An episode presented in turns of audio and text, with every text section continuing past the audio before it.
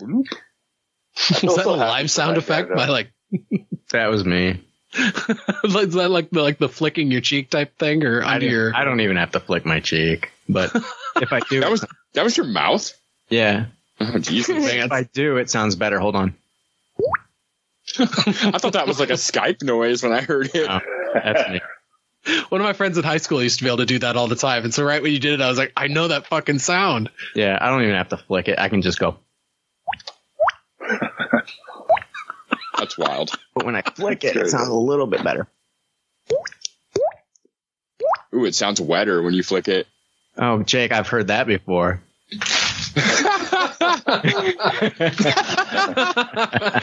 You walked right into that one. I know. That's. Oh, I didn't even realize what I said. Episode 438. There's already like 7 million podcasts talking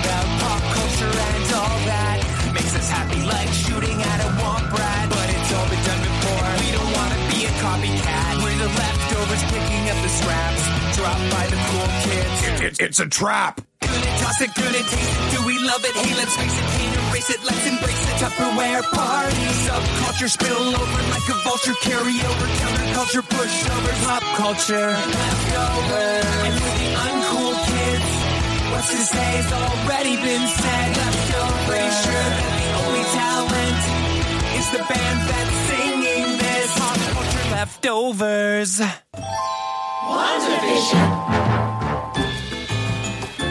Hello, this is Randall Park, and you are listening to Pop Culture Leftovers.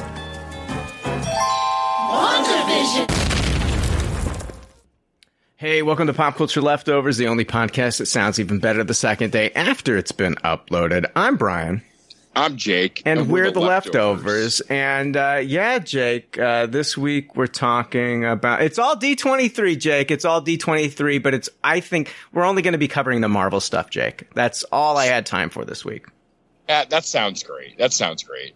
honestly, Jake, I've just been, you know, we're doing the other podcast, uh, our Lord of the Rings, the Rings of Power podcast, and I've been so I've been fucking in Middle Earth for like the past few days that I just have not had time to like do pretty much anything else but that except for this Marvel news. And so, yes, I know that they dropped the Mandalorian season three trailer, which honestly, it's the same trailer that they showed uh, fans at uh, Disney Celebration earlier this year.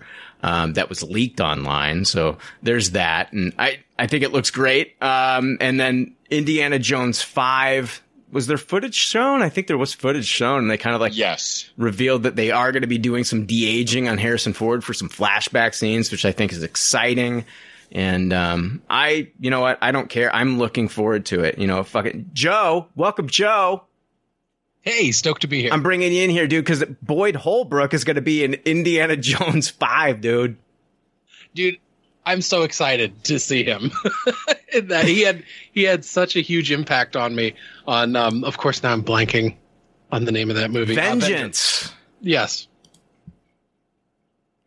Is that all you want? He had a huge impact on you? Did he impact you so hard you, ha- you have nothing else to say?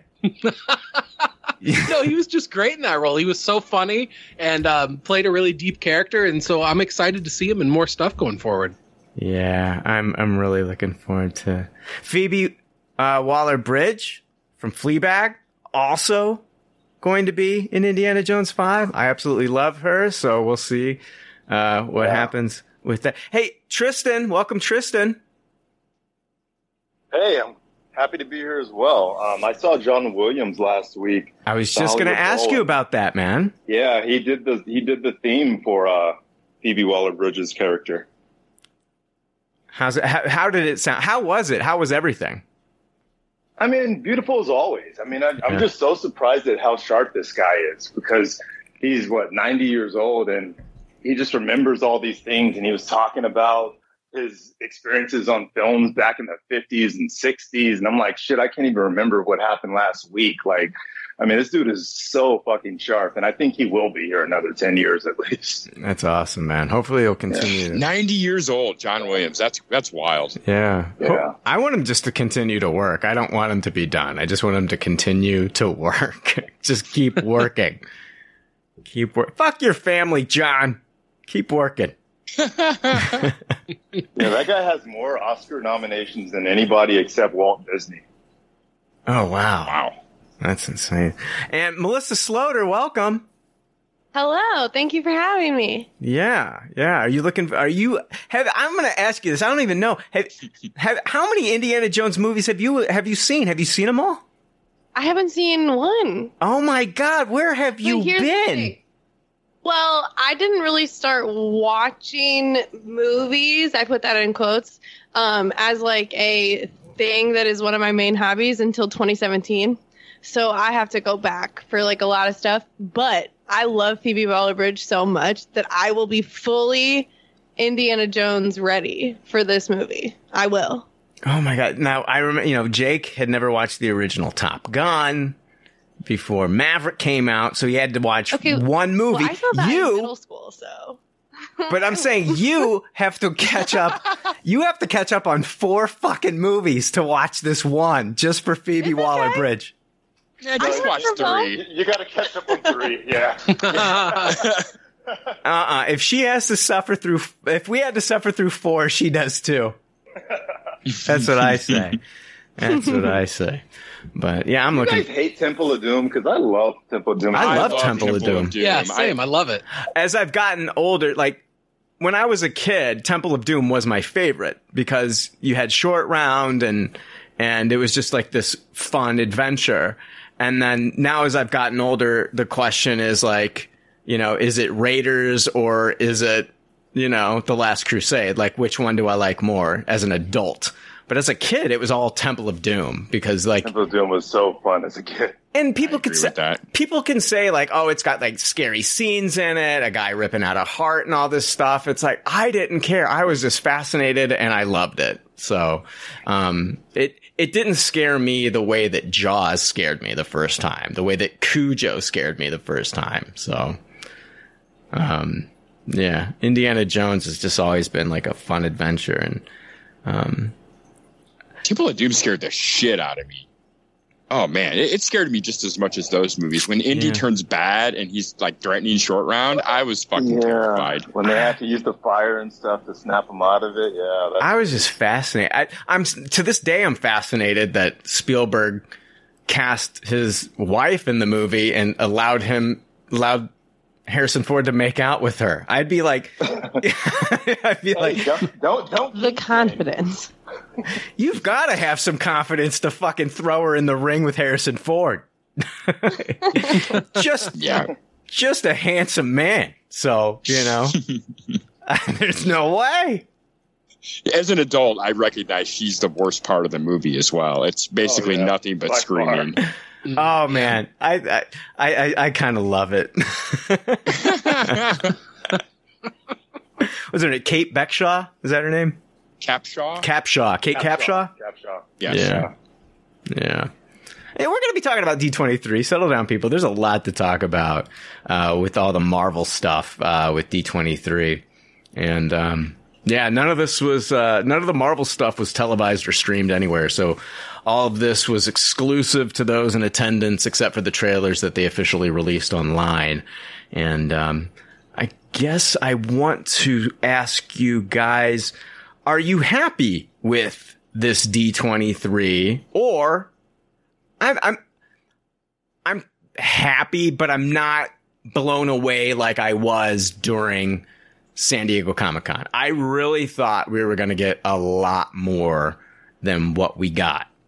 Um but I am happy with what we did get. I'm But I- happy with what we got. I think expectations are just too high because you have, I mean, they're basically forecasting what two or three years out, and they did that in San Diego Comic Con. So it's like, what? It, it, there's such a burden on Kevin Feige to really outdo what he did in San Diego Comic Con. Like, if anything, they just didn't hold back enough in San Diego Comic Con, and they they just gave us too much then. Um, I mean, there's just so much that you can forecast in a you know uh, between these two events in a three year period. Mm-hmm. No announcement of Deadpool 3. N- nothing with Deadpool 3. We know we're getting it, but nothing, no new announcements with Deadpool 3. No X-Men movie announcements. Um, There was No was fantastic forecast. no fantastic Yeah, fantastic wasn't it like an announcement that there will not be a fantastic? We're going to talk about that. We'll talk about that when we get to that point in the panel. Yes, we're going to be talking about that. Um, I was also surprised that pretty much every trade, not, a lot of trades were talking about like a Wanda solo movie. I don't know if you guys saw this. Oh, I did not see that one. Tons of uh, rumors about a Wanda solo movie, and I think it. And don't quote me, but I think it was Deadline that first reported it. And so, you know, going into D23, I'm thinking, okay, we're going to get the, the Wanda solo movie announcement. Like that's going to happen. Did not happen. So I was a little shocked by that. Um, I was really wanting to know, like, where is Wanda? What's going on? When's the next time we're going to see White Vision? None of that. None of that. So, yeah. Yeah, my expectations were very high for D23. I, I was in the camp where I thought they would do more than they did at San Diego Comic Con, being that it was their under house banner event. Um, not that I didn't like or enjoy what they did show us, but my expectations were so high that what we got was a bit of a wet fart for me. That was my I- kind of same feeling as well, Jake. Yeah. It was hard Yeah, to feel- be impressed by stuff that would normally impress me when my expectations were to the moon.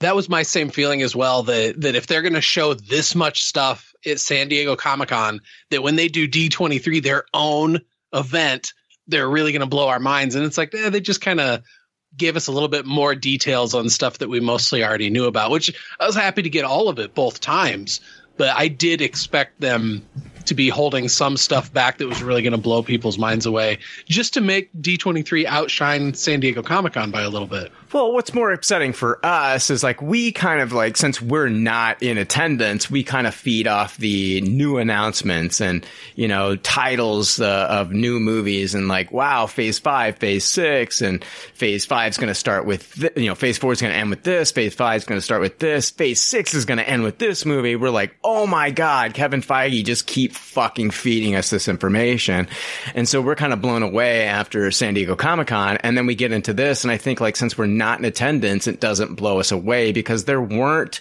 those announcements. We're not getting an announcement of like, oh, World War Hulk movie. You know, we're not getting an X-Men movie announcement. We're not getting these, you know, we're not, Ryan Reynolds is not coming out on stage and, and, uh, talking about, uh, Deadpool 3 and where his character is going to be in the MCU and all this stuff that we're hoping to hear about and hoping to get. We're not getting it. But I think like if we were in attendance at D23, being able to see the exclusive footage and stuff like that would have been, would have been a lot better, right? I mean, Yeah, absolutely. Oh, yeah, for sure, for sure. Yeah, because us just being on the receiving end digitally, all we have is news headlines to to go off of, and that to actual have that experience of being there at the con, that's always better. one of the reasons Seeing all the actors, you know, Oh, the yeah. footage, just getting swept up in the magic of it all. Like, yeah, Yeah. Did you hear? Did, was Chris Evans in attendance? There was the rumor that he was in attendance. I have not seen confirmation that he was there. Yeah. Yeah. Like all the speculation beforehand, like was like, oh, Chris Evans is there. He's going to come out on stage and, you know, he's going to show up with Anthony Mackie and, and he's, and then after that, you know, he's going to stay on stage and we're going to see, you know, the old human torch pass the new human torch to the new human torch. And none of that happened. And you know so i mean yeah i think our expectations were really high. And i think we're another year out before we get any kind of like confirmation on other big announcements i mean we're gonna, probably going to get some things sprinkled in here and there we can probably come to conclusions after you know certain movies end and certain disney plus series ends but it may it might be and i don't know if they're going to be showing up at san diego comic-con next year, but it might be until like the next D23 before we really fill, fee, uh, see how they're going to fill out the rest of phase six.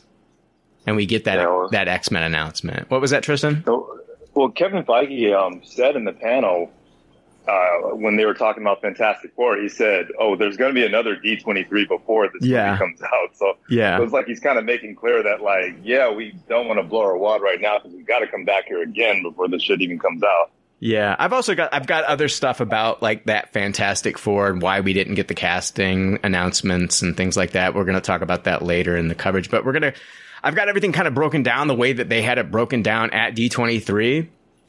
And uh, we're going to go through and talk about each one of these uh, things that uh, were uh, each one of these movies and casts and things like that that were brought out on stage and what happened. And we're going to talk about like the exclusive footage that was shown for uh, you know these movies and these Disney Plus shows. And we're actually going to start off with Black Panther: Wakanda Forever. And uh, yeah, this was they showed some exclusive footage for Black Panther: Wakanda Forever, and um, none of this was released online. So it wasn't a trailer; it was just footage that was shown to them. Um, and uh, this, the footage starts with uh, Queen Ramonda, and she's talking to the UN, and then we see actor Richard Schiff.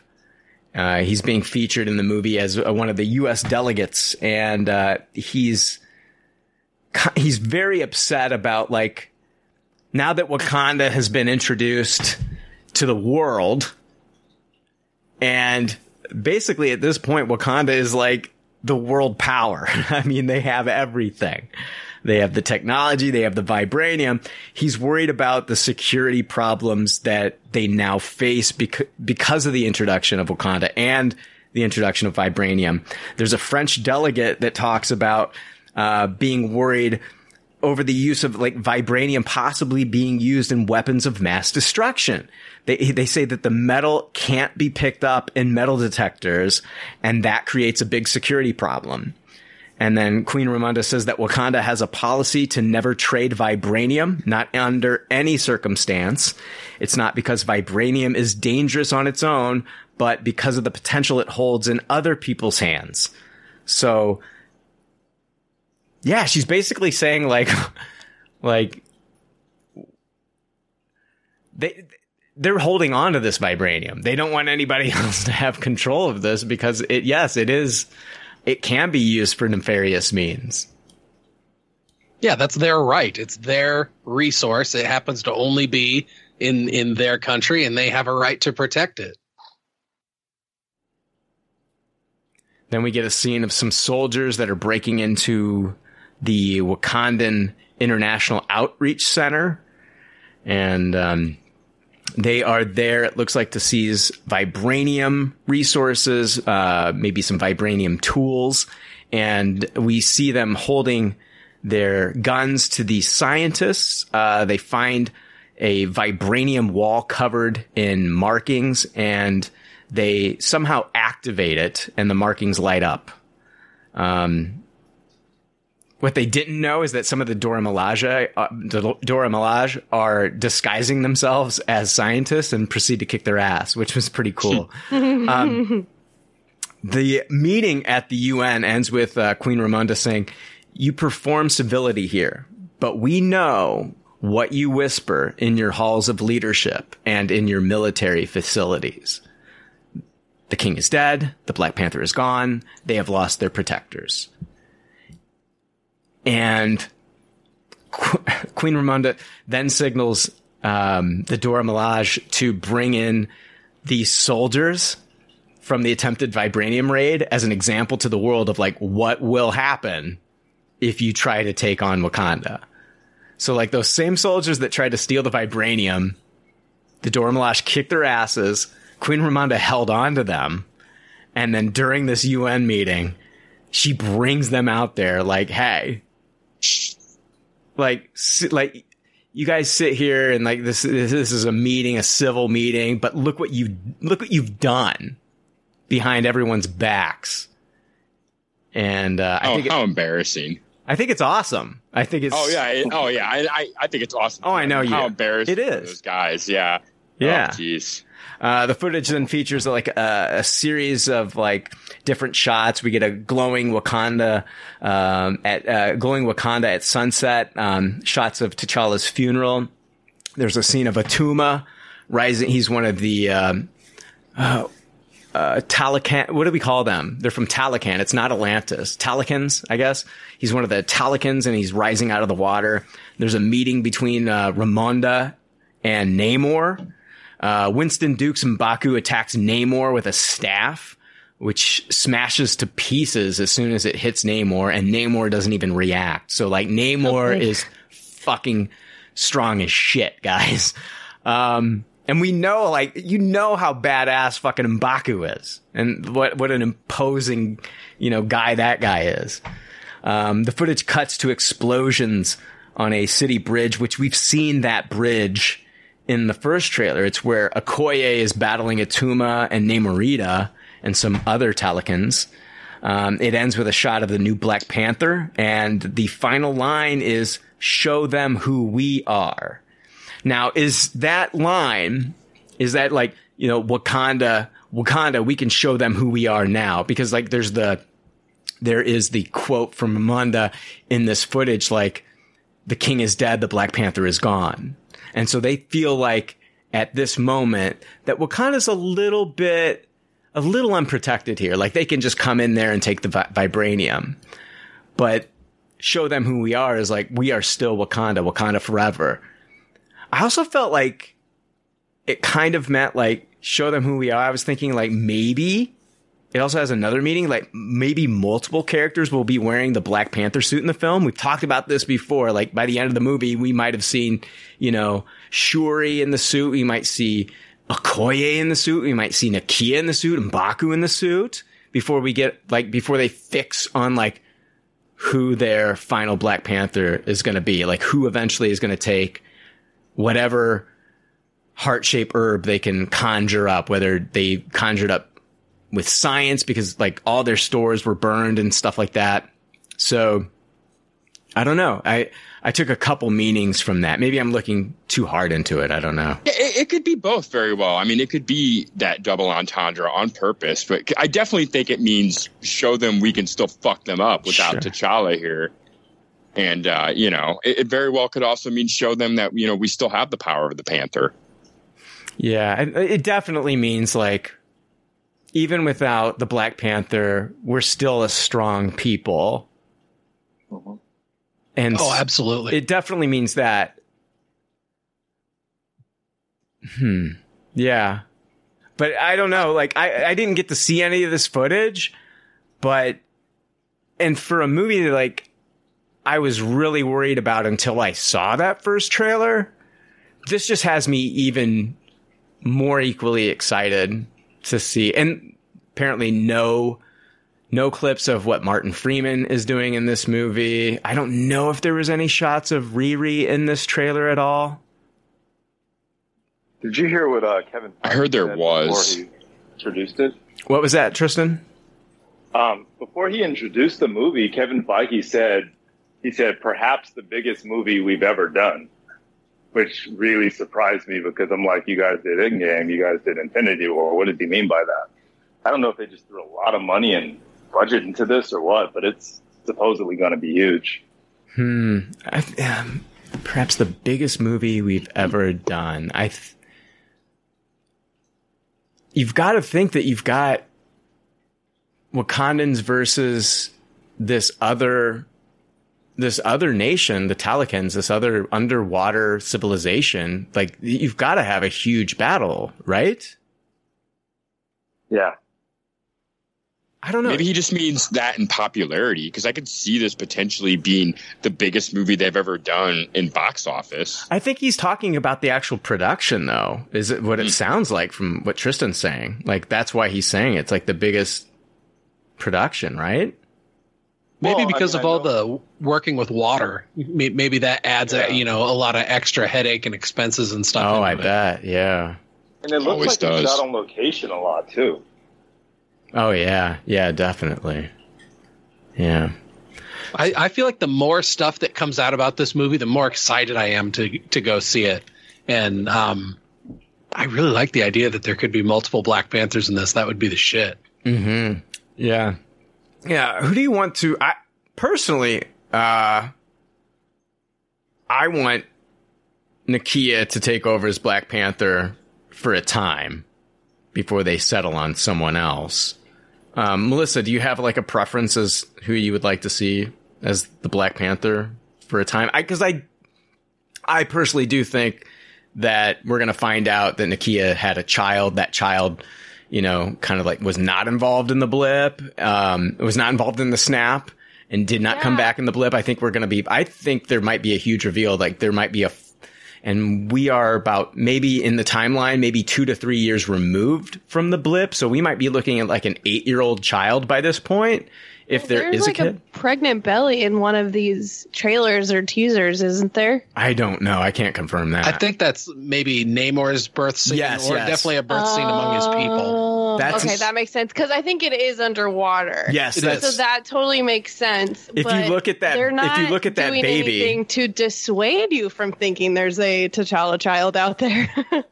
yeah. If you look at that baby, the baby's got wings on its feet. So that's definitely the birth. oh, okay. That's the birth Casual. of Namor. So Um, but yeah, I would love Nakia to be the Black Panther forever or for a time. Um, I would be here for literally anything they want Lupita Nyong'o to do. Well, I don't think it would be forever, and I don't. I, I, and the reason I say that is because the character of T'Challa means so much to so many different people. Um, so it's like I think that if you could somehow find a way to get like his T'Challa's son or daughter as the next Black Panther, that Mm-hmm. I it- would love if they had a daughter. I want a boy. I'm sorry. uh, so I want, yeah, I want, I want a little, I want, I want, I want like, you know, the fucking, you know, the Prince of Wakanda. I went like, that's what I want. I want, that's just what I want. But, um, we'll see, we'll see what happens. Uh, Tristan, who would you like? Uh, it's hard to say. I mean, like, I would like to see everyone take a stab at it throughout the movie, including Angela Bassett. That would be cool, I would think. Hell yeah. Um, but yeah, like, I, I definitely want to see M'Baku in the suit at some point. Oh my It's god. gonna be a it's gonna be a different Black Black Panther as far as his fighting tact, you know, uh, style and all that stuff. But it'll be cool to see. It would be cool. That'd be like a super huge. That's like, you know, that's like fucking like Frank Miller Batman, but this is like Frank Miller Black Panther. He's just gonna be, you know what I mean? Just fucking huge and jacked. Yeah. Yeah, Jake. Just like mowing through people, just running and mowing through people. uh, Jake, who would you like to see? Yeah, I mean, much like Tristan, I have a real cop out answer. I I don't have like a rooting interest in in anyone. I think a lot of the choices are very very cool. So I'm kind of just strapping in and along for the ride and ready to just accept whichever one of these fantastic choices they give me. Yeah. Yeah, Joe, you have a pick? Yeah, I want to see Okoye because she's already such an amazing warrior that to see her with that level of armor and then also maybe powered up in the same sort of way that, that an actual Black Panther was, I, I think she could be a real force to be to be reckoned with. Um, just because she's already so skilled Yeah. that that you'd, you'd think that you really want to have somebody who's a, a trained warrior as the Black Panther, and so that's why where Okoye, I really like her in it, but she said in the last movie, you know, I'm not a I'm I'm a spy, I'm not a Dora Milaje, and the same with Shuri. It doesn't really make much sense that you'd have your your really bright scientist out there risking their life because that's you know what an incalculable loss to lose her out in the field of combat. It's happened in the comics though, so That is true. Yeah. But eh, here's the thing with uh, I brought up Nakia in a previous episode. Like maybe she's been training with the Dora Milaje, like in in private, you know, and and she's ready. So I don't know. Yeah, like maybe since then, because you know a lot of time has elapsed. Yeah, yeah. And uh, I think this is definitely like probably my most anticipated movie for the end of this year. So very much looking forward to this one. Uh, Ironheart was then next up on the stage, and uh, Black Panther director Ryan Coogler stayed on the stage to introduce the Ironheart series. Ironheart's going to be showing up in Wakanda Forever first. And the audiences in attendance were shown exclusive footage from the Disney Plus show. Uh, it starts with Riri Williams in her bedroom and she's testing a microphone on her necklace.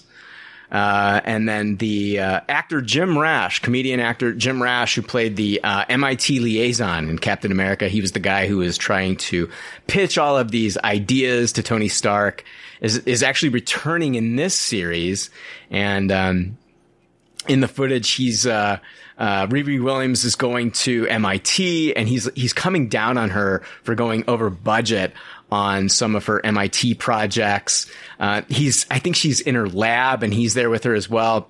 And he says, you know, you're not the only student at MIT. And something kind of like one of her experiments blows up in the lab. And, uh, I guess there's like a, a part where she's talking about putting things back together after taking them apart and how she thinks that that is the best way to figure things out.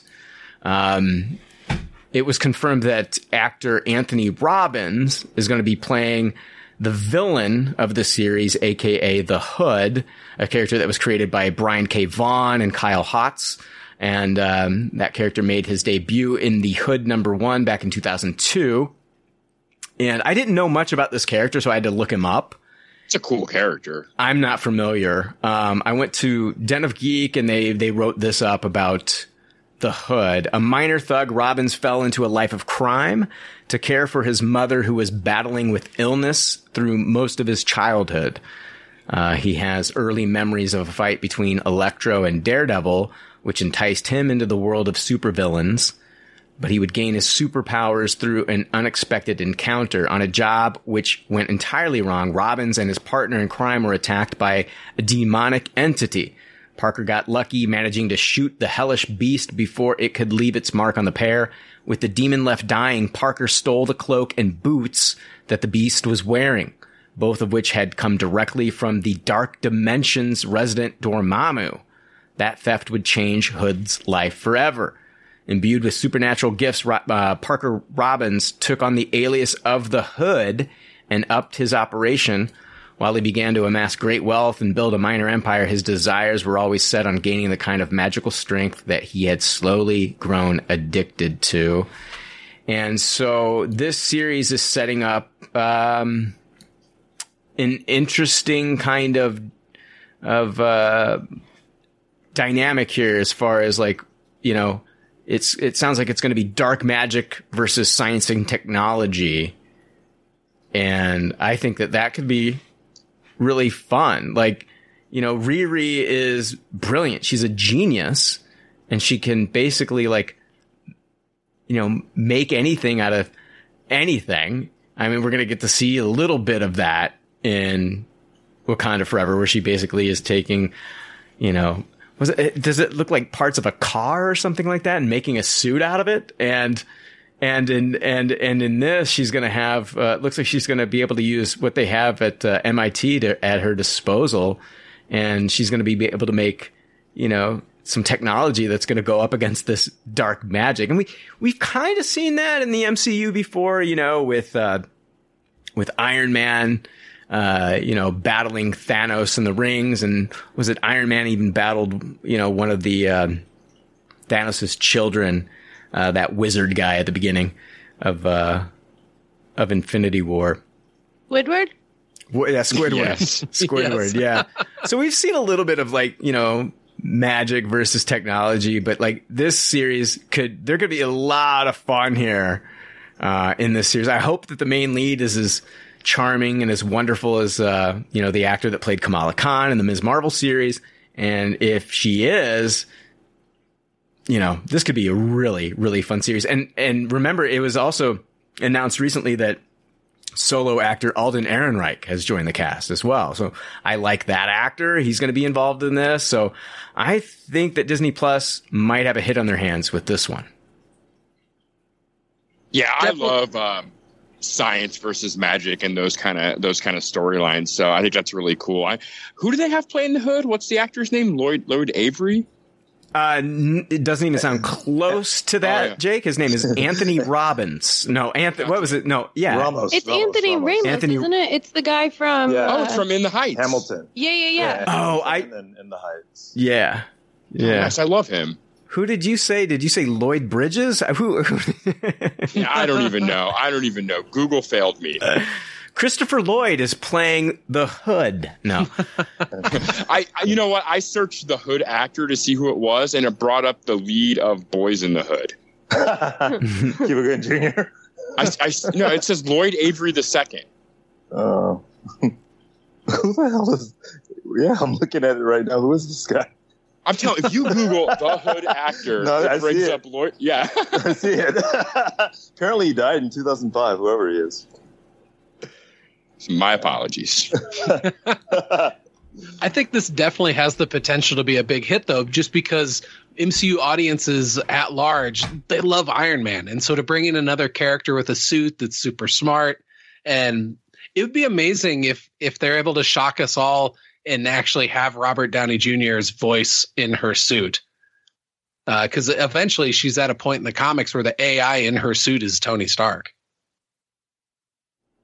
Yeah. That'd be yeah. super cool. I just don't know if they can, if they were, you know, if they want to bring Tony back that way. I would think they would probably save it uh, for a bigger event. And there's nothing MCU. is- oh, sorry. Oh, go ahead, Jake. I was just going to say, there's nothing MCU fans love more than when you replace one of their favorite characters with a female. They always clamor for that. That's a very valid Let's point. do it more.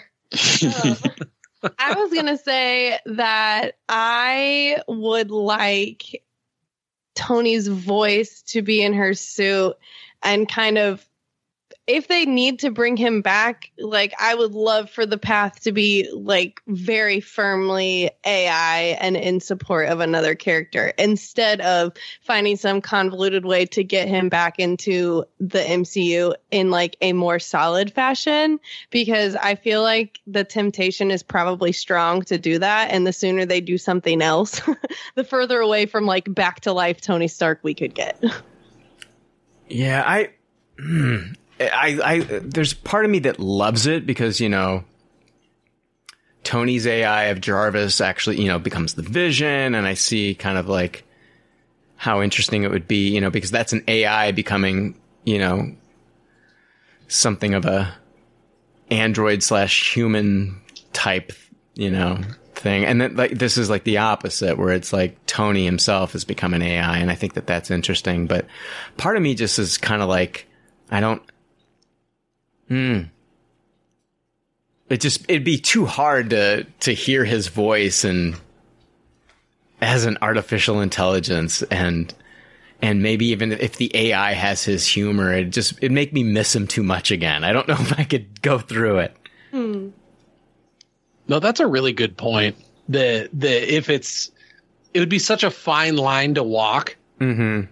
to to do it the right way. And also, I mean if if they really would be paying Robert Downey Jr. to do it, it's like that's going to make the budget just skyrocket. Mm-hmm. Unless they can get away with doing some sort of shady shit.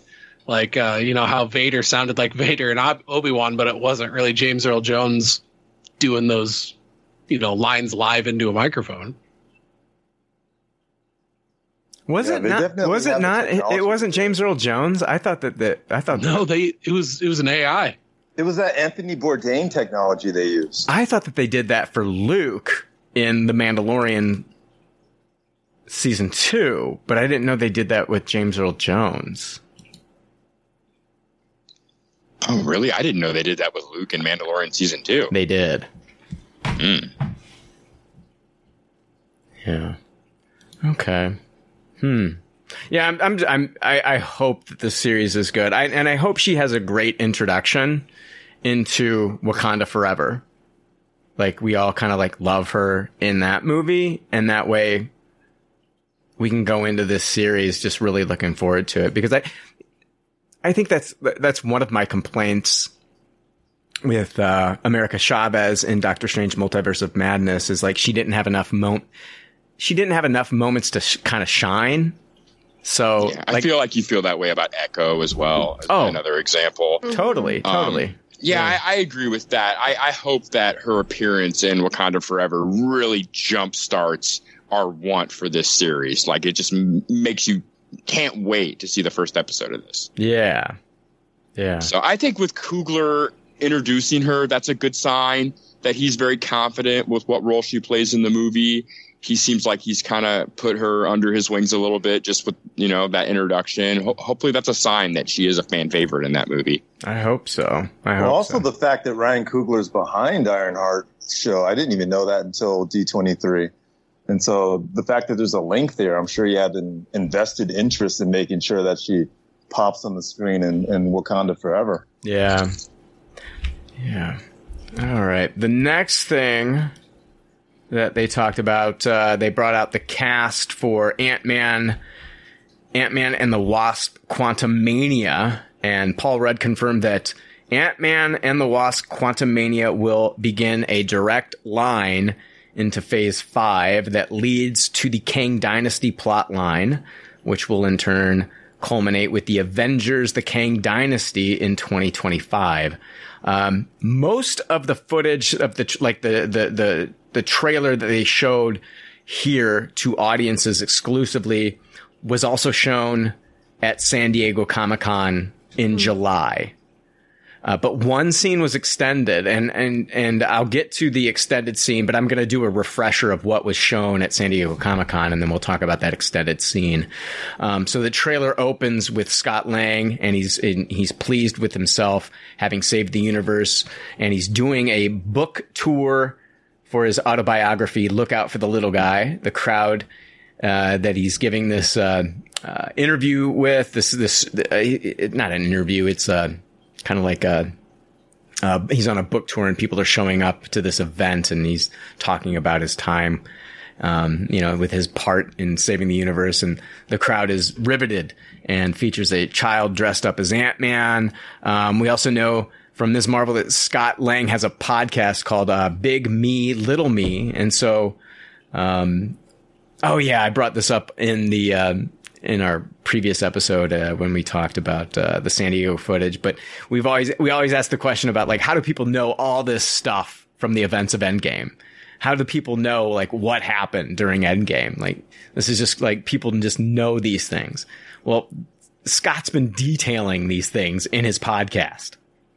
So that's how people know, you know, about how Black Widow died and and things like that. We also see the dichotomy of Scott's superhero life with his family life as he gets a call that his daughter Cassie Lang has been arrested. Uh, we cut to the Pym family having a dinner uh, together, and Scott struggling with parenting as Cassie comes into her own as a young adult.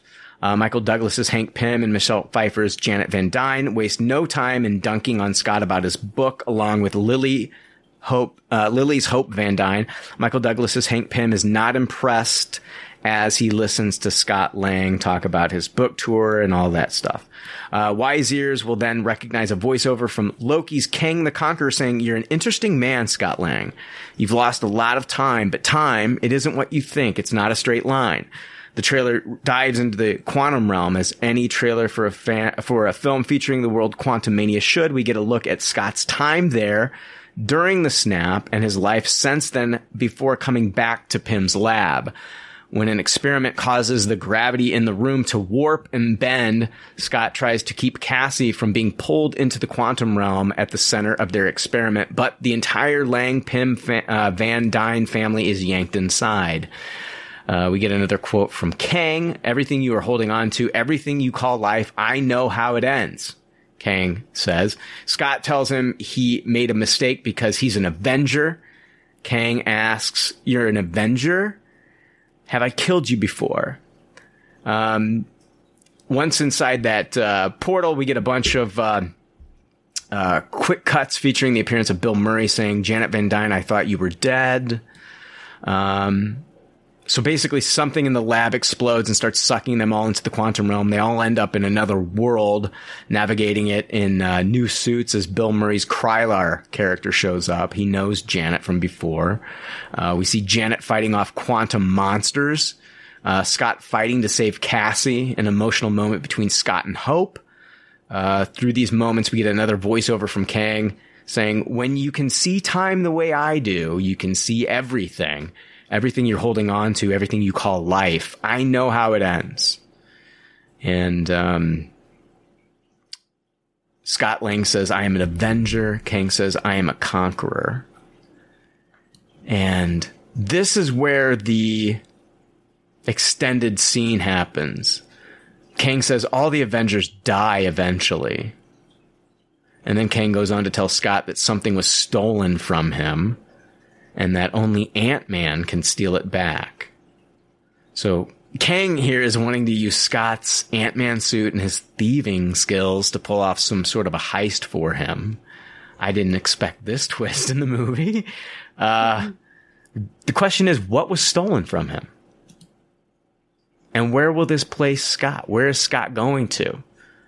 Is I I don't know. I I have this sneaky sus- suspicion that that it might could this lead us into events from Loki? Could could Scott be going to the TVA to steal something? So I listened to the Ringer-Verse episode reviewing all this stuff, and they theorized that maybe the thing that Scott needs to get out of the TVA is Gugu Mbatha-Raw's character. Oh, of uh, uh, Uh, Rav- Ravana. Rowena? Rowana? Ravana, Ravonna Renslayer, Ravonna Renslayer. Yeah, I, I can see that. Like, Like, I do not love the idea of like, here's a female character. She was stolen from someone. Like you, like people do not get stolen. They're not things. But it would be fun to get all those characters together doing things. So I'm of two minds. it's really not stealing her. It's basically retrieving her because she's been kind of like, if it is, if she was originally his love interest, she's been kind of like mind wiped by the TVA at this point, and she Maybe can't we'll remember. find out she chose to leave him. Drama. I don't know. I mean, I don't like the idea of him going in there to to get Ravonna Renslayer. I don't know. I don't really. So do you think it's like idea. an item? Like it is a thing? I, if it is an item, That's I don't. I lean towards. if, well, what is it then? I mean, Yeah, I don't know. Like I'm Some trying to sort think of technology that would give him an edge. Yeah, it's the It's a- ultimate a nullifier. MacGuffin. yeah, I mean more or less, it's going to be something like that. I, I'm I'm really interested into seeing how they're going to tackle this with Scott actually being put in a position to where, um, because the the thing I, I had read something on Reddit earlier saying that Kang's going to kidnap Cassie and to for Scott to get Cassie back, he's going to have to steal this thing for Kang. mm, And so that's going to put Scott in this position where it's like, shit, this guy's already told me that he kills Avengers and I'm going to have to do something to help him. And so it does put Scott in this position to where he really wants to save Cassie. And I think he's going to have to do something. I think he's going to have to come through with this. And that's going to, you know, probably make this movie end on a little bit of a sour note in that Kang is coming up ahead, but at least Scott's getting Cassie back and hopefully strengthening all those family bonds and everything. But I could see this having a really dark ending. oh, that's what I said when we first talked about this uh, this footage um, that was released at San Diego Comic Con. I, I I said that I feel like this is going to have very much an Empire Strikes Back kind of ending. Yes, yeah, without a doubt, especially with a with a, a bad guy like like Kang. And I also Is it possible that the general public finds out that Scott Lang is responsible for something that's going to lead to so many bad things and like his popularity is completely shattered and destroyed? Maybe. I was just, there was a part of me that was thinking that, you know, Scott, how at the beginning he's got so much, it's kind of like the pride before the fall. Like he, he, you know, he's so proud of himself and writing this book and going on this tour. And like, you know, I was responsible for, you know, you know, saving, you know, everything and saving the earth and bringing people back. And I was like this big component of it.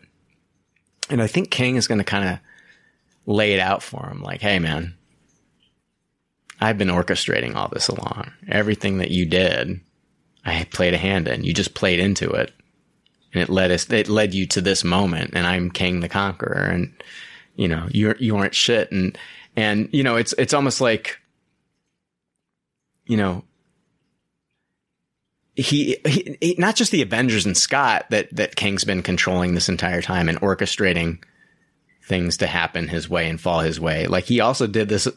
He also orchestrated what Thanos was going to do with the stones. Like it meant nothing to him. So Maybe he needs to ensure that the Avengers don't have access to that time travel technology. And so he needs Scott to steal shit from the Avengers. Mm, that would be nefarious. I don't know. I just I feel like it. Mm, yeah, Because I- otherwise, that's going to be something that audiences are going to be questioning: is why aren't you using your time travel technology to fix this? I just think with him being such a big part in, you know, at the end of Loki, that maybe this would tie into the stuff with the TVA, but I don't know. If only Scott can get it, it would probably be something more than like something in the Avengers compound, though, right? It's probably something within Right. the quantum verse. Wouldn't he just be able to walk right in?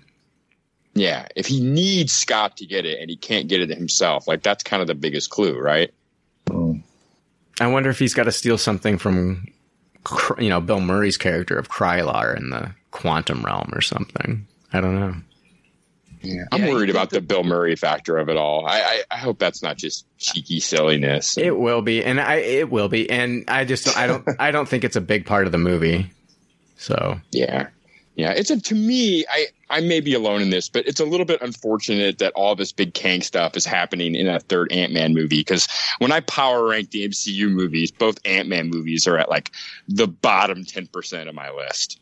Well, hmm. I mean, it might be the thing that kind of puts this over the edge. I mean, like I wasn't the biggest fan of like the first Spider-Man movies. You know, the first two, I thought that they were, you know, I gave them taste its, I believe, and um, oh, I think I gave the second one a high taste it, but they're not Tupperwares in my opinion, and maybe That's this is- great. That's a great point. Thor kind of um, had that same path where the Mhm. first two weren't very good movies, and then a stellar third movie kind of brought it back to the forefront. So anything's possible, and I could change my mind. And I hope Ant Man three is a good movie, but it's not where I would have chose to have my first Kang appearance. That's for sure. Oh man, I, I anything to make me excited to watch this movie, and anything to kind of like push push us forward and get into getting into the Kang Dynasty and then getting into Secret Wars. I'm here for. So I think if we're gonna end this movie on like a down note for the main hero character, Ant Man's a good choice because there's not like a lot of Ant Man stands that are gonna be pissed off that their you know hero is losing at the end of their movie.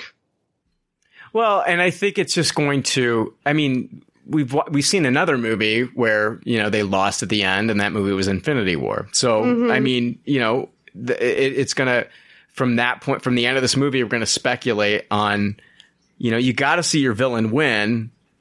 I think in order to make that villain that much more dangerous and and you know fearful of our you know of of our main characters meeting them again in another movie.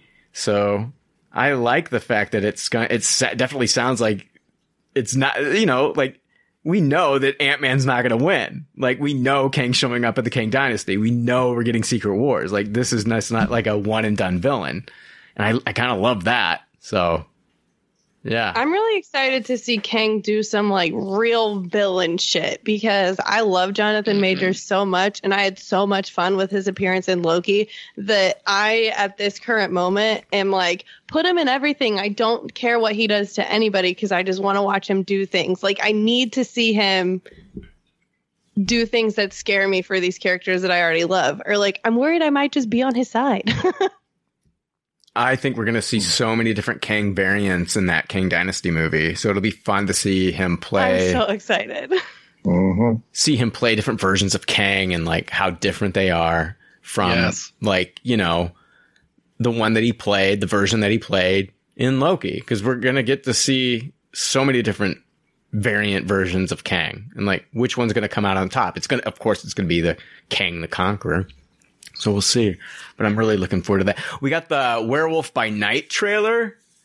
Um, I really don't have like I, I didn't really break this down or anything like that, but I I I thought the trailer was super fun. I liked how they did it uh, as far as like um I don't know, it just felt like one of those old like TV events like they're getting you ready for like a you know like a TV event and you know, coming this October for Halloween. Ooh, and and I loved how it was in black and white. And yeah, I'll read the synopsis. On a dark and somber night, a secret cabal of monster hunters emerge from the shadows and gather at the foreboding Bloodstone Temple, following the death of their leader.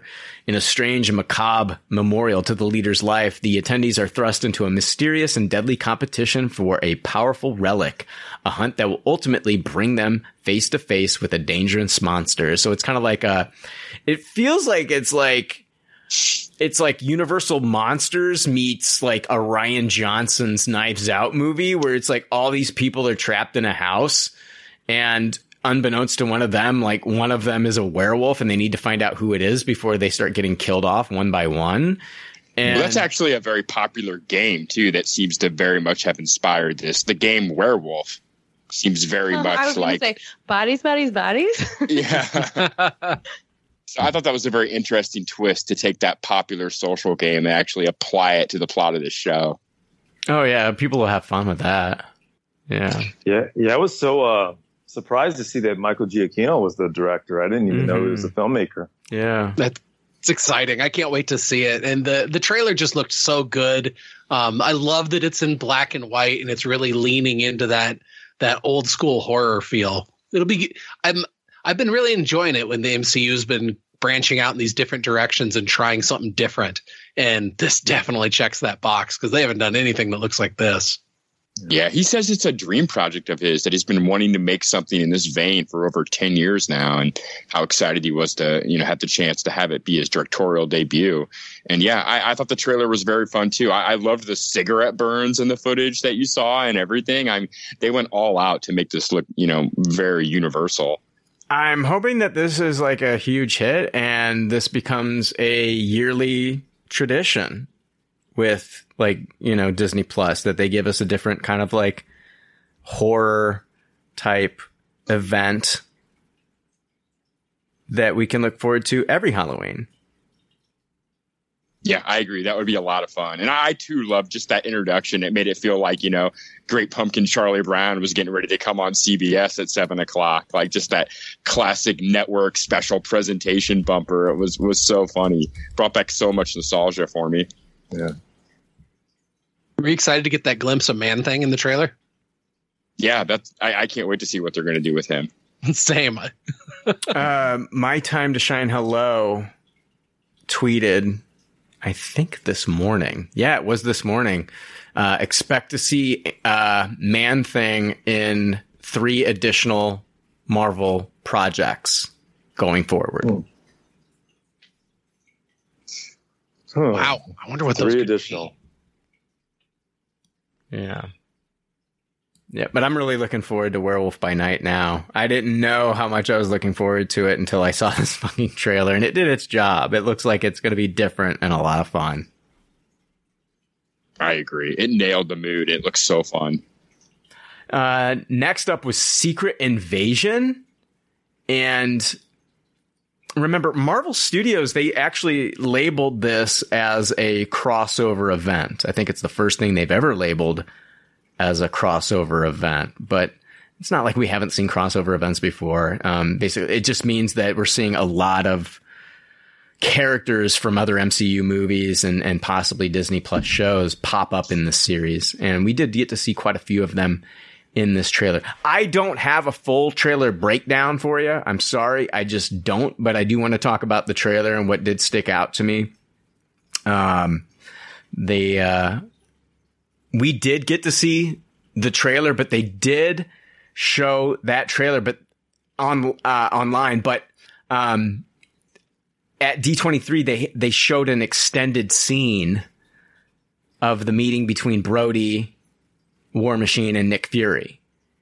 And in the extended scene, uh, it's that, it's that meeting where they're talking to one another. Fury asks how well he knows his security detail. Rhodey says, now is not the time to be playing games with titles. I'm the only friend you got left, Fury.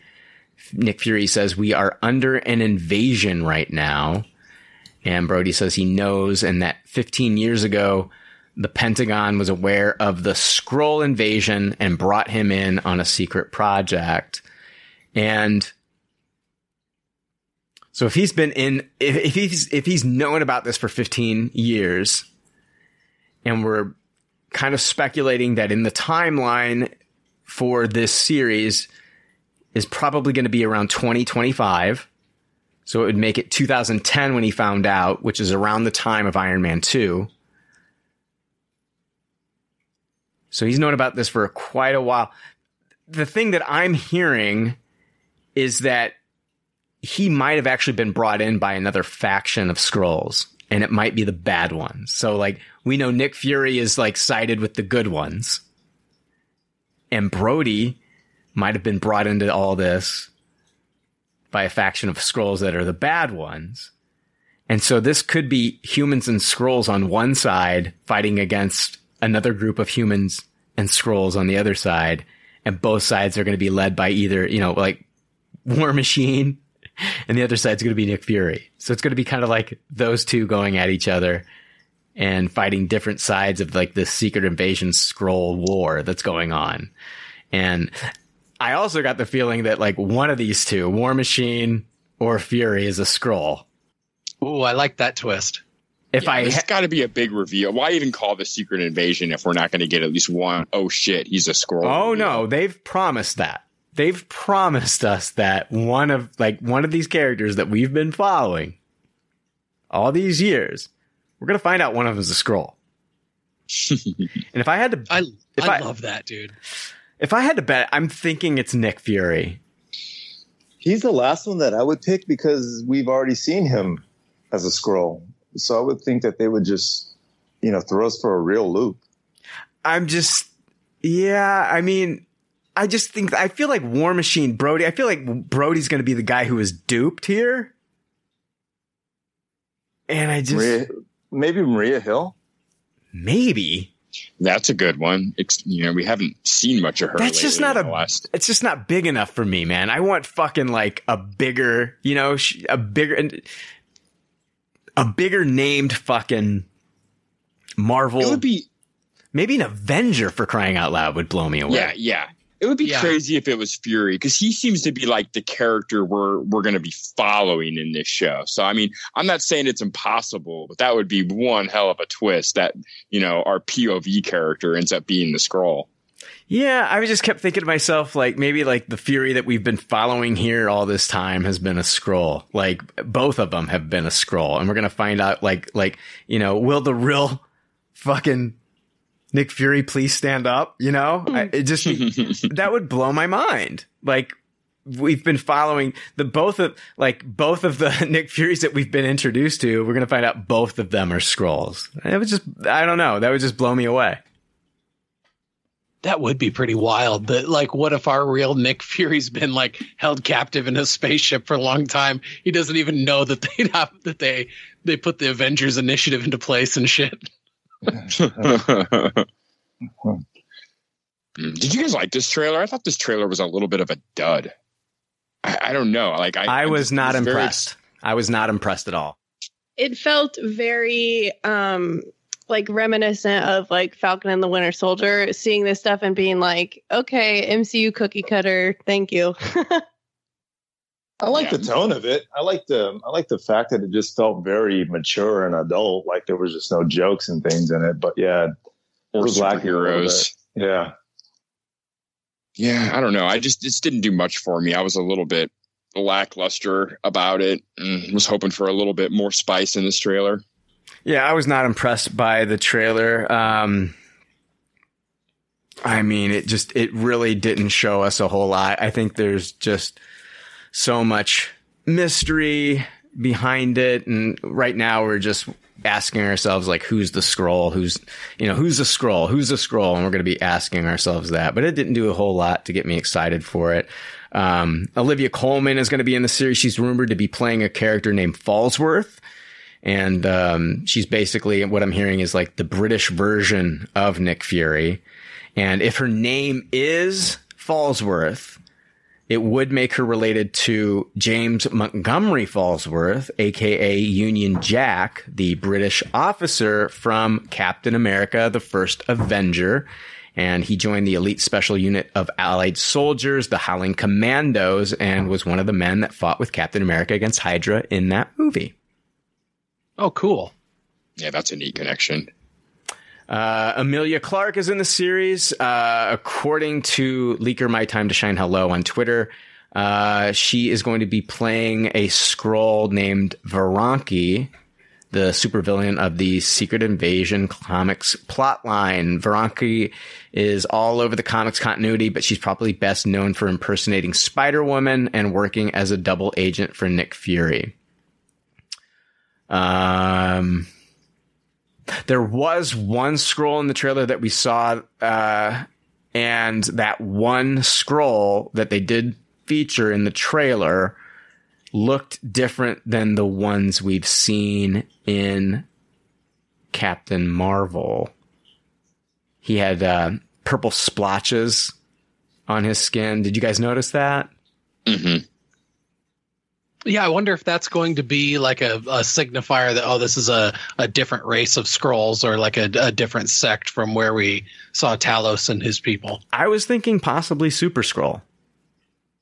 Ooh, I hope. Oh, that'd be cool. I mean, wasn't there that scene where we see somebody rip a lock off a door or something like that? And like, I was thinking, you know, maybe that was a Super Skrull, but I don't know. Do you think we, we would get a comic accurate Super Skrull where they give them different power sets? Yeah, I don't. I I don't think we will, Jake. Yeah, I lean towards we won't either. They'll still want to use the name Super Skrull, but it'll just be he has these powers. Yeah. And we got some shots of Martin Freeman in the trailer. I'm looking forward to seeing him in uh in this series. Who does he plays Everett Ross? Is it Everett Ross? Is that the Yep, name of I his forget his character's name. What's his name? Yeah, Everett Ross. Uh moving on. Jake, you probably want to take a break, don't you, buddy? Oh, dude, you read my mind. Oh God, I knew it. Jesus Christ! All right, we'll be right back, and then we're going to talk about uh, announcements, some of the announcements for Loki season two, and that footage. We'll be right back.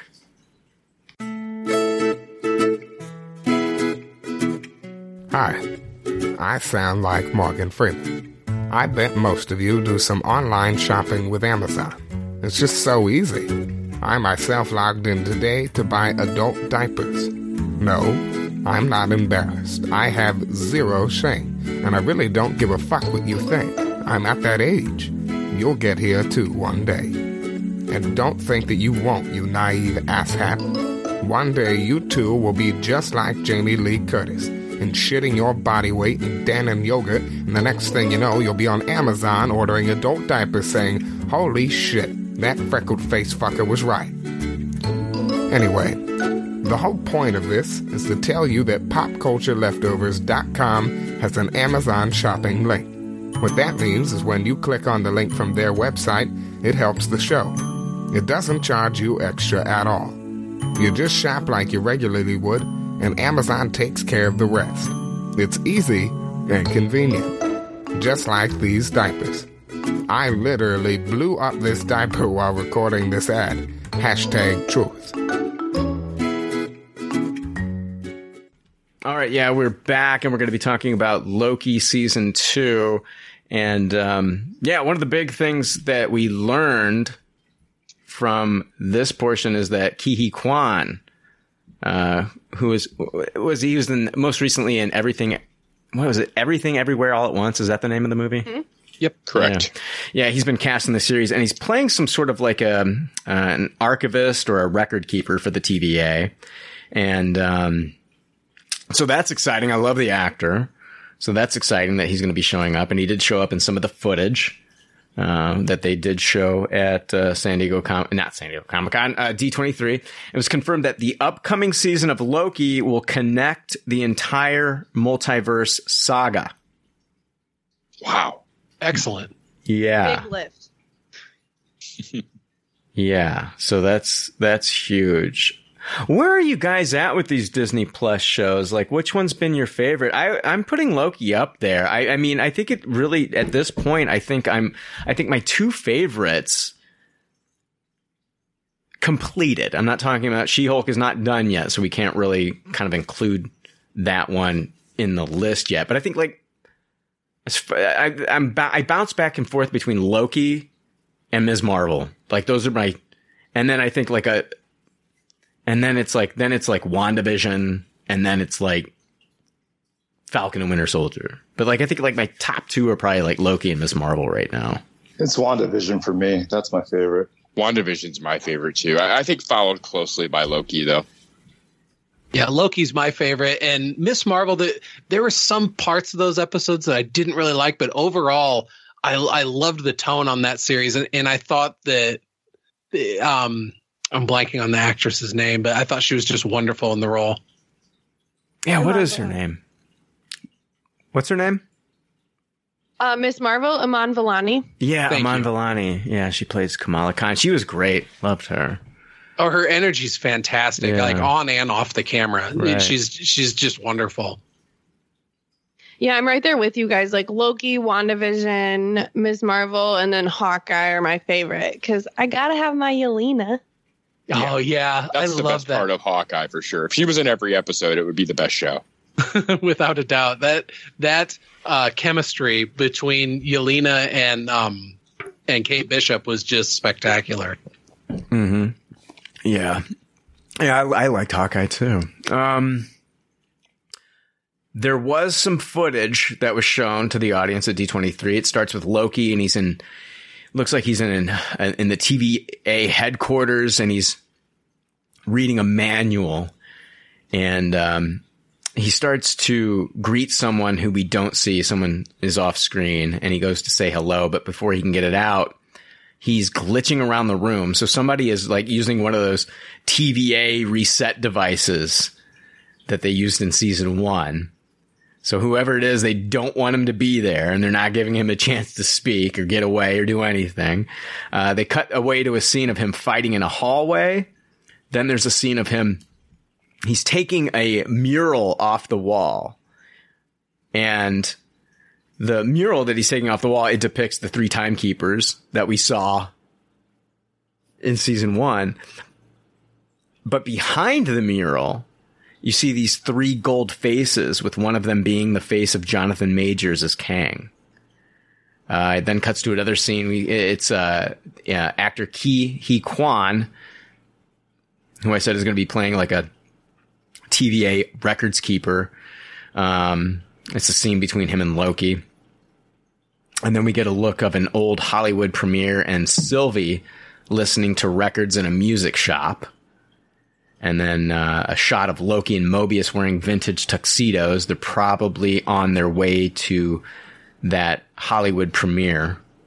And um, these were actually uh, leaked. th- These there were photos of uh, of uh, Loki and Mobius in these uh, tuxedos. So we saw Tom Hiddleston and Owen Wilson in these tuxedos. These were leaked photos that came out a few months back. Uh, the next scene sees Loki falling through the middle of of a, of a huge TVA building. So he's following. The footage ends with dialogue from Loki saying, "I don't want you to think I'm the bad guy in all this." Mobius replies, "Who says you were?" Loki then starts to rattle off names, Miss Minutes, a bunch of Avengers, and then he finishes with Mobius himself. So that's how it ends. So, um, not a lot to go on there, but, uh, yeah, if, uh, I mean, if it's anything as good as Loki season one, and if it's basically going to be, you know, connecting the entire multiverse saga, I think this is another can't miss on, uh, can't, can't not watch on Disney Plus. Like you've got to watch this one. Oh, without a doubt, especially with this one linking everything together. Like, yeah, people are going to be lost if they don't watch this one. Which, which then kind of drags us into that debate of, are they? Whoa! Is, some, is everyone okay? yeah, my cat knocked my water bottle because he's getting fussy. of course. I, what a diva. I, I don't. I. I, I thought Tony Stark was back there making another Iron Man suit in a cave or something.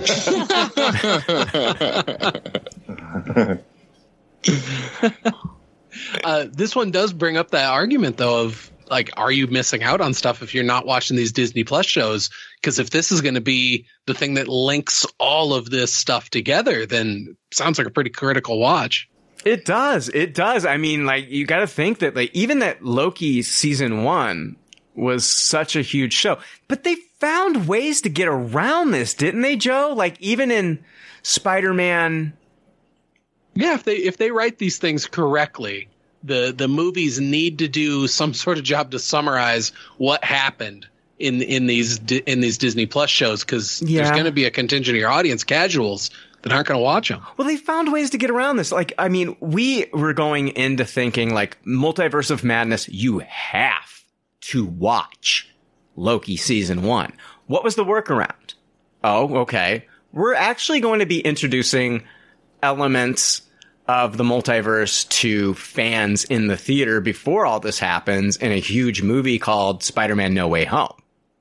So that was kind of like their workaround. Like if you didn't see Loki season one, you still got a taste of the multiverse and, you know, like that breach kind of being opened between the multiverse in Spider-Man No Way Home. It's like they kind you know what I mean? They kind of find another way Yeah, to do yeah, it, which right? everyone saw. Well, the director of Multiverse of Madness never even saw WandaVision. So it's like, you know, they can make these movies and just summarize kind of what happened before. I mean, it's just yeah, going to kind I of be, that that was a mistake. yeah. yeah. I think it's just going to kind of be like comic book reading, right? Where it's like if you read all these back issues and, and things leading up to it, you're just going to have a greater appreciation for the overall story. I agree with I that. would At like it day, to work like that, but I think the WandaVision Multiverse of Madness kind of shows us that they're not there yet. Yeah. Uh, best know? case scenario, each movie works on its own merits, and you, like Tristan's saying, that it'll enhance the overall view. But each one can still, you'll still understand each one from top to I bottom. I would love that because then I could bring people to see a Marvel movie with me without having to take them to dinner and give them a two hour diatribe of what the fuck is going on. what I'm curious, Melissa, just what for you didn't work? I can get into what didn't work in Multiverse of Madness for me, but what didn't work for you as far as I like connecting everything? So it's not that it didn't work for me personally because I think that what I what I really um like bristle with is the way that Wanda was handled in that film. And I think it works for me because I watched WandaVision a bunch of times and I love it and I have like a big emotional connection to that character. So I feel for me that I was able to kind of fill in a lot of that in between stuff. But I think that if the director had seen WandaVision or you know, more people who saw the movie had seen WandaVision, they would have been able to ride a little bit more with what happened with Wanda's character, or it could have been a little bit better developed in the film so that we're not having these like conversations about Wanda's character, you know, rather than conversations about like what actually happened in the film.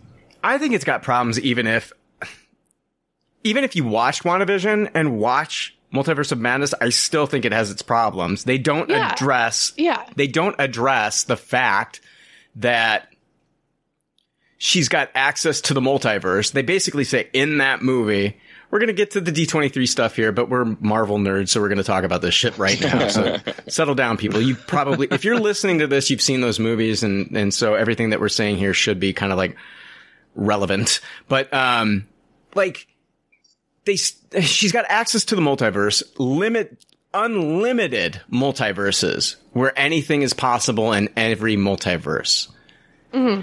but her only goal is to get her kids. Like there's no, th- th- our Wanda is not even thinking about getting her brother back. She's not thinking about getting Vision, Vision, back. yeah. I mean, like the, you think that I honestly feel like they just served the WandaVision show and nothing else. And I feel like that's at a huge detriment to that movie because they're only serving the events of WandaVision and and See- and the loss of her kids.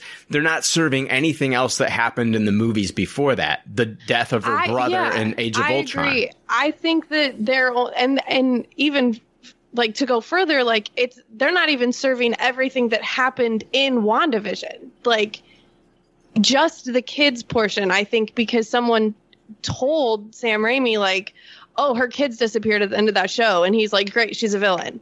Which, like, I uh, was fully prepared and I wanted her to be a villain. And I liked that that played out. But yeah, having only the one motivation, like, that is a, that's, un, that's, Yes. Okay. Here's the. Here- Here's the, but she I- I was think she was controlled. unfair. She was controlled by the Darkhold. Like that's. I think when the Darkhold got a hold of her, that's what pushed like the one thing. You know what I mean? That's what kind of like yeah, but I'm trying to see, like, her bring visions back. Like, I, Sure. if she's going to get taken by this book and be evil as shit, I want more and more. I agree. It's like just because like just because she hears like the voices of her kids at the end of WandaVision, it's just like, okay, those are the two voices that you hear, her Mhm. two kids. Um, you know, so that's what she's going to be looking for in the next movie. It's like, well, why isn't she hearing Pietro? Why isn't she hearing Vision? Just her Mhm. kids. So the dark Darkhold basically is also controlling like who she's fucking mourning as well. Cause like the Vision death is pretty fucking recent too. Like in the WandaVision movie, she's like showing up uh you know uh, tr- uh, uh, worried about you know vision's body being experimented on Mhm. and by the end of that series and by the time we get into the multiverse of madness movie it's all about just getting her kids back and so, So I think that if if all of WandaVision was considered required reading for the fans and for everyone involved, we would have had more of that stuff in the movie. You know what I mean? Like that's why I think that they're not writing this line very well between TV being one thing and movies being one thing. Like I they either need to be fully integrated or not at all because what they're doing right now, I, do, I think is doing a disservice to the characters that are showing up in both. and they're completely missing some of the stuff that audiences watched in the movies as well when she's not doing Yeah. anything about vision or doing anything about her dead brother I just we're too far gone for these to work on their own, I think. Like I love that idea in theory because I would like more people to be able to enjoy this without having like a huge backlog of movies, but it's like that this is already unprecedented and like that seems impossible from what we've seen. It's definitely a very daunting task to be able to make that work. But uh, I, I do think you're unfairly blaming Raimi for something that he wasn't hired to do. I mean, Raimi was just hired to direct the Oh shit yeah, out of I a don't script think that he it's was his given. fault that he didn't watch WandaVision. Whoever decided that WandaVision wasn't important to the film, like this is hundred percent on them. And I like Multiverse of Madness a lot. well yeah, yeah, it's definitely the writer that kind of skipped that beat. Yeah. Yeah, Yeah, the writer also forgot to tell us who the kid's father was too. I think we're gonna. I think we're gonna get to that still. the writer also was like did. the writer also could have wrote in like a version where like their mother died right Yeah. Yeah, absolutely. I mean, in all the multiverse, in all the there. multiverses you're you're telling me that there's not a there's not one where like these kids are orphans and might be happy that their mother has returned for them even though her fingers are blackened now from the darkhold i don't know I don't know. That movie's got its problems.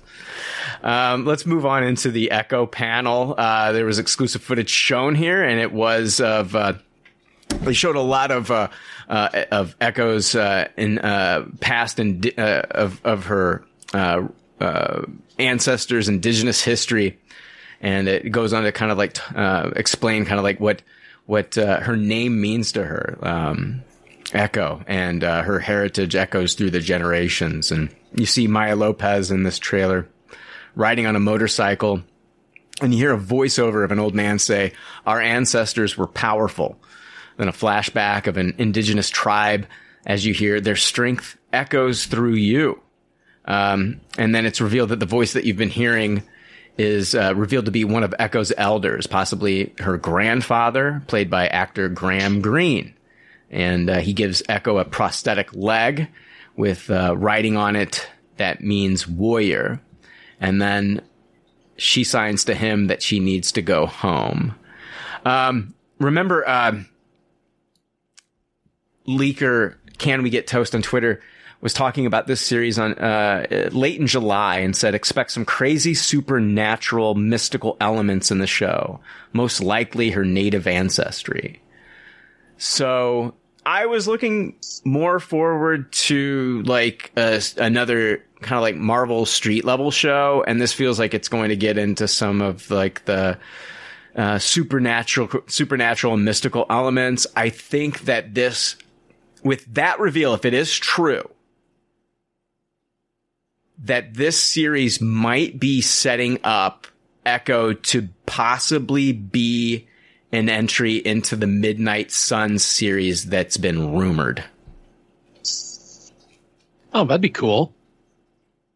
I can see that with all the mystical stuff going on. It does sound like they're still going to balance some of the street stuff because we do know like D'Onofrio is going to be here and whatnot. Oh, 100%. 100%. I was just like, I just wanted a street level show. That's like what I wanted.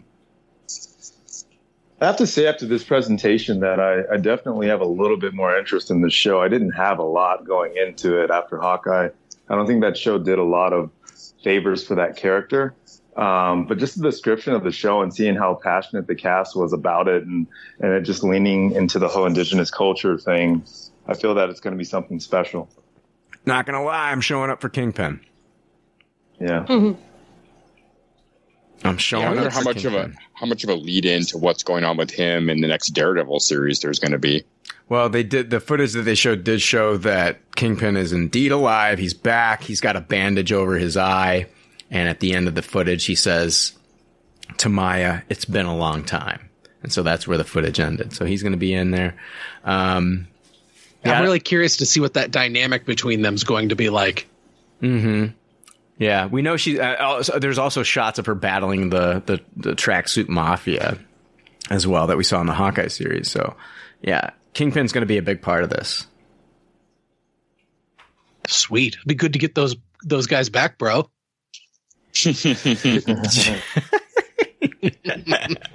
Bro, Bro. Bro. bro. Oh my god. Um, yeah. So, uh, I wish I. I'm excited for this show because we're getting more Kingpin. I wish I was more excited because of like what they did with her in the Hawkeye series, but I really feel like they didn't do enough with her to make me excited. Sadly for her character, and I'm hoping now that she's got her own series, that'll change. Hopefully, they'll be able to turn me around on her because I I think they just didn't give her a lot. Honestly, No, they they didn't, and I felt like the best stuff with her was in episode three, where it was showing the flashback stuff with her connections with her father. And so, if if they can lean into that a bit with connections with their other family members, then you know, hopefully, it'll they'll be able to hit that same vein. yeah, yeah. So we'll see. Yeah. Do you, do we think that this is going to be a direct lead into like what we're going to be seeing in the Daredevil movie? I think so. Yeah. I think so. I mean, it. They, they were back to back at D twenty three. I don't. I think that was a little bit on purpose. Um, yeah, I think the D'Onofrio stuff is going to lead right into what we're seeing him do in Born Again. I think it's interesting that the Daredevil show, we'll get to Daredevil and what happened there, but like, I think it's interesting that it's going to be 18 episodes and it makes me think like, is he going to be battling the same person throughout the entire series or could it be like he's doing other things maybe Cause I mean, I keep hearing that Bullseye's coming back. Like everybody, like all the leakers are saying Bullseye's coming back. We're getting Bullseye.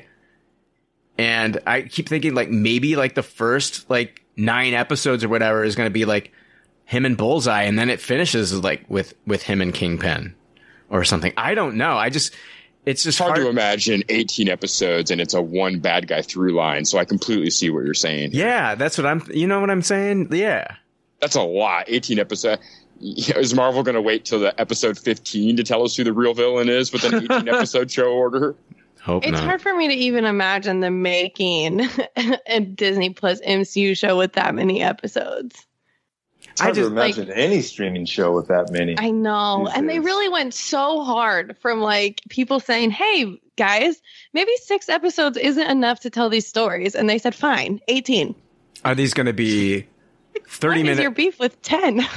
Are, are they going to be 30 minute episodes, 45 minute episodes, an hour Yeah, that's a good episodes? point, too. I mean, or some episodes going to be shorter than others, uh, you know, different lengths and because they can get away with that on streaming. I, I, ju- I really don't know. I really don't know how they're going to be doing this. It's So interesting. Charlie Cox in the panel said it's going to be twice as long. So I'm guessing, I'm hoping it's full episodes. You know, when they, Yeah. you know, 18 episodes, you know, 45, 50 minutes. You say that now. You say that now. That's a lot. That's that's a lot of Daredevil, unless they split the season up. Like, you I know, think is it 18 sense. weeks in a row? that's insane. That's like a third of the year. I think it should be- Daredevil. I think it should be nine and a break with a big cliffhanger, and then come back in a month or two and give us the other nine. kind of like what Andor's going to do. Yeah. Well, and that's Oh, I two I seasons. that. They consider that two seasons. This is considered one season. Yeah, because Because Andor and was- Melissa is doing back to back 12 episode seasons with a break in between. Okay. Because, and I was thinking um, with the Daredevil news, like, when's the last time I've watched anything that had 18 episodes? And it's network dramas. Like, I watch Grey's Anatomy, but then they do a mid season finale and then a mid season return. So, yeah, I wonder if it's going to be structured, you know, like 1A, 1B. Or, Well, the or how- problem with like the, the, the, my biggest problem with like, and I, I did when I was first watching the CW, sh- you know, superhero shows, the DC stuff. I did enjoy those, but the problem I had, and I think the problem that they had was that, you know, they had to do 20, 22, 23 episodes a season. And so some of the episodes were just filler. Mm-hmm. Filler episodes. Um, so I, I, that's not what I want from, you know, like a Daredevil season. I don't want filler episodes with Daredevil. I want every episode to matter, every episode to count. And so, Tight and important. yeah, exactly. So that was Echo. And, uh, yeah, I'm hoping that they can get me more excited for, for the character of Echo in this series. I really do. Uh, cause I want to, I want to love this show. I want to look forward to more than just waiting for Kingpin to show up. Uh, or, you know, and, and Daredevil, who's rumored to be showing up in the series as well. Uh, next up was Fantastic Four. Um, really all that happened here was Feige confirmed that Matt Shakman is the director of the film, taking over for Jon Watts, who left the project. Um, there were no Fantastic Four cast announcements, but um, I did read Borys Kit from uh, the Hollywood Reporter tweeted. Feige points to director Matt Shakman in the audience, confirms he is helming the Fantastic Four movie. Why isn't he on stage? Feige asks. Because we have nothing else to say or show. There will be another D23 before it comes. And that was followed up later by a tweet by Justin Kroll from Deadline. He said, so there were all these rumors leading up to D23 of a cast reveal and going forward, here some ways to temper expectations. Feige, for the most part, does not want to make big casting decisions without getting input from his director. So that's what uh, that's what the holdup is, is here. We, who knows if Jon Watts would have stayed on the project, maybe they would have had some casting announcements for the Fantastic Four. But with Shakman just uh, you know coming on board the project, not really having a, a, a lot of time with it. And Feige wants to make sure that he is going to have some input with casting decisions. That's what we're waiting on here right now. So, do we really think that we're going to have to wait until the next D23? No, no way. Because this movie comes out November 2023, right? Am I wrong? You're wrong. Is it 24? I think it comes out in phase. It's like the first movie in phase six, right? So, Its date's been announced, though, right? yeah, it has. I'm looking it up right now. Fantastic Four MCU release date 2024, November 8th, 2024. So, Ooh, maybe then. Maybe. it might be the next D23. Um, you could, you might say, San Diego Comic Con. you might say that, Yeah, but, no kidding. but you don't know if if Marvel's going to be a part of San Diego Comic Con next year. I feel like Marvel showed up to San Diego Comic Con kind of as a favor this year to kind of like I, I could see it. well, they haven't had a proper San Diego Comic Con in two years since 2019 because of the pandemic. And I think Three that years. what's that? That was three years. 2019. Yeah, they had one in 2019. They didn't have one in 2021 and 20 uh, 2020 and 2021. It's only been two. They only mi- missed two. Yes, that's what I'm saying. So they had it in 2019. They didn't have it in 2020 and 2021. So it was two years that they didn't have it, and it came back in 2022. And so I think like Marvel kind of did them a solid and made it a bigger event for them, you know, because like before there was D23, like this is where they were making those big announcements of like, you know, like the Avengers cast coming out on stage all together for the first time and stuff like that. And it was kind of like a big, you know, it really helped promote that movie and, and, and, and, and Marvel. I think Marvel did them a solid and kind of like, you know, kind of like kept ke- keeping San Diego Comic Con alive and relevant after two years off. So, um, I don't, What's the biggest announcement without Marvel there this year? yeah. I mean, really? Who even knows? I mean, really. I mean, yeah, it was, you know, okay, Apple TV Plus was there for the first time and, you know, oh, okay. I mean, yeah, it's Marvel and like DC couldn't do nothing because they got this fucking guy, Ezra Miller, fucking everything up for them. So they, they don't know what, they don't know what to do over there. And so, yeah, I, I think that, I think that Feige and Marvel Studios did them a solid and made sure that San Diego Comic Con kind of came back with a bang. It was kind of like, you know, paying it forward a little bit for, for San Diego. But, you know, I think that definitely we'll probably get those casting announcements for the Fantastic Four, the next D23. I think they will save it for that, Jake. Yeah, I, I'm buying it too. Now that I know it's 2024, that's that's still a long time. Like if we announce it a year from now, that's still quite a long. It's still over a year before we're seeing that movie. So yeah, I buy it too. It's crazy to think though we have to wait a whole nother year when like so much of the buzz right now about rumors has been about this casting. Can we believe the Jodie Comer rumors? Now that it's a whole year before we know what's going to be said, I it kind of throws everything out the window for me. Yeah, man. I mean, here's the thing. It's like uh, it was uh, last week. I I'd, I had heard a list of of six names that they had been throwing around for Sue Storm. Vanessa Kirby being one of them. Jodie Comer, Amanda Seyfried. Um, can't remember the other. I, I could probably pull it up, but I was really excited for Amanda Seyfried. Like that was, I was really excited for her. But man, if we, I love Jodie Comer as well. I think she's fantastic. I mean, eh, pretty much any name on that list was was pretty good. So, um, who knows? I mean, I I don't know if I can buy into that now, Jake. The Jodie Comer rumor. Yeah, I, like I said, everything's out the window for me. I really don't buy any of it now, knowing that they've got a whole nother year to kind of figure it out. I think it's a very important cast for them. I don't think they're going to make any decisions without putting the four of them together and checking out that chemistry as well. I, I got to imagine that they're going to go that route when figuring out who to ultimately cast as these four characters. Yeah, but do like a. You can't just cast four people and then hope they have great chemistry. I think they're gonna they're gonna prove it. I think yeah, yeah. I think you have to do some sort of like table read or something like that with them. So Mm-hmm. It makes sense that they'd be holding on to this for D23 next year also because they've done so many announcements this year and they need something exciting for next year. Oh yeah. This will definitely be exciting and if if if it's true that it's going to be a long time before we're going to see an X-Men movie, it doesn't like they're going to be announcing that at the next D23. ah, that's infuriating, isn't it? It sure is. It's like what, what's the fucking holdup here? How did you not have a script in your back pocket?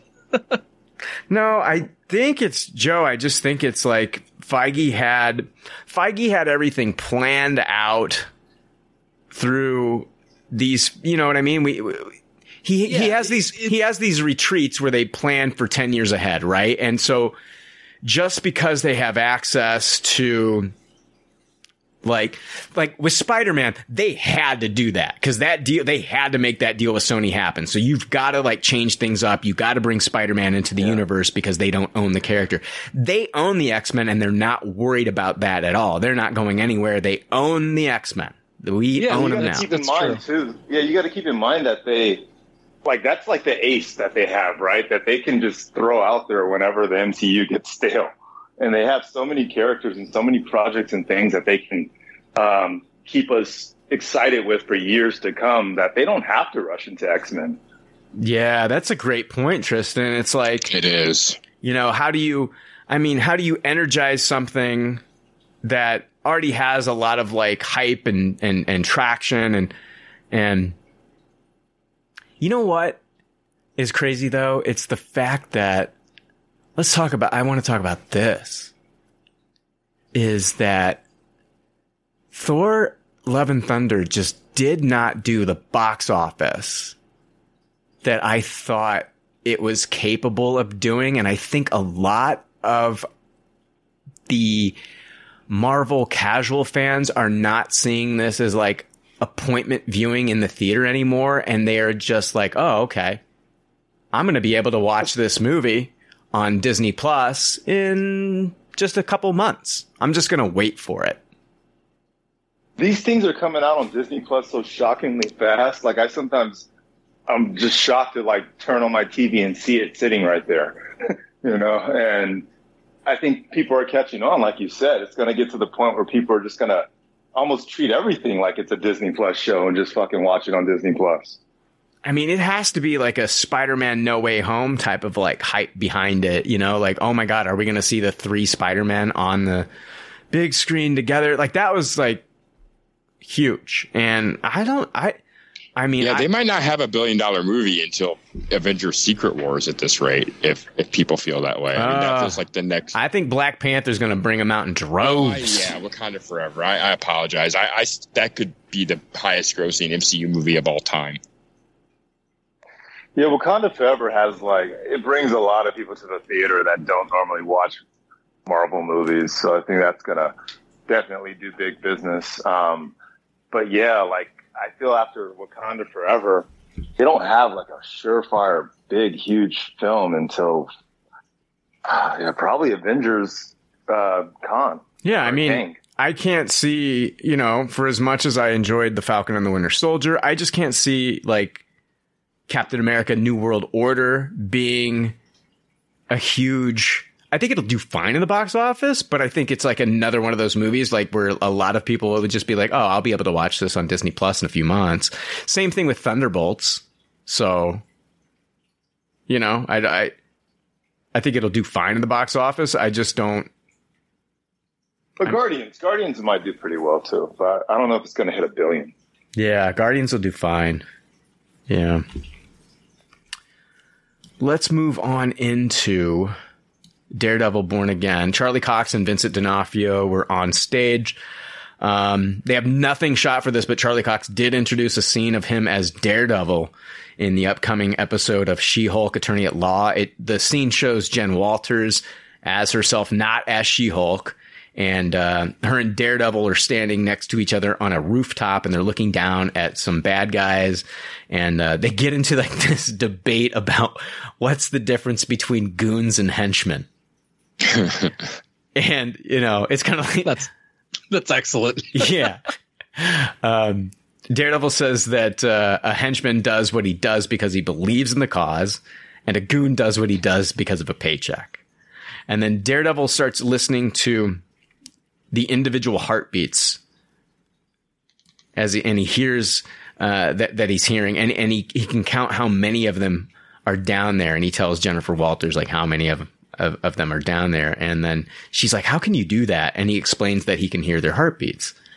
Um, and then apparently there's like a a scene where he gets close to her, listening to hers, and they almost kiss, and then she kind of like shakes. Yeah, I read this. She she shakes herself out of it, and and he says, "Let me handle this," and and then he flips off the roof. Um, yeah, so like, uh, I I don't know a lot about like. I, I'm going to get into an interview that they had with Charlie Cox here in a moment mm-hmm. about like this Daredevil show, but I don't know everything they're going to be doing with his character in the MCU going forward. But one thing hasn't changed: he's able to woo anyone, any woman. He's, yeah, what a player Matt Murdock is. Holy shit. oh my if there's god, one thing we know about Daredevil, it is Daredevil fucks. Daredevil, Daredevil lays some fucking pipe, doesn't he? I can only imagine what sort of fourth wall break she's going to have after that scene. It's going to be great. Oh yeah. Oh yeah, absolutely. Yeah. Um, so I got this from the direct.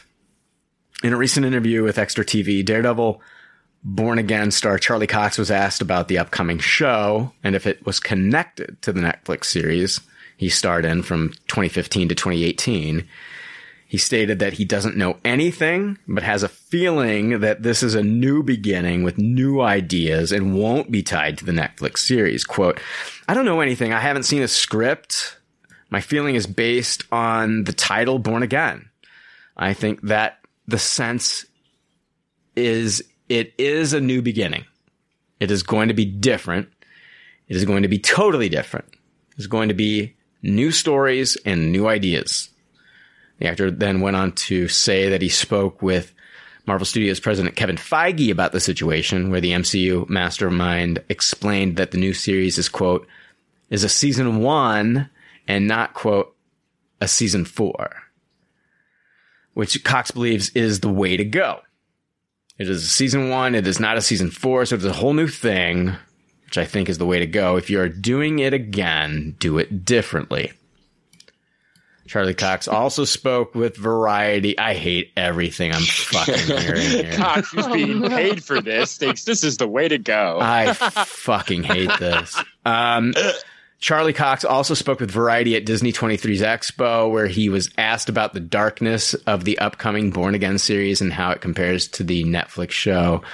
He responded by saying he has no idea, but expects it to be different because they're doing more episodes and it's on a different platform. Quote, I have no idea. I don't know that it'll be any darker. Will it be less dark? What does dark even mean?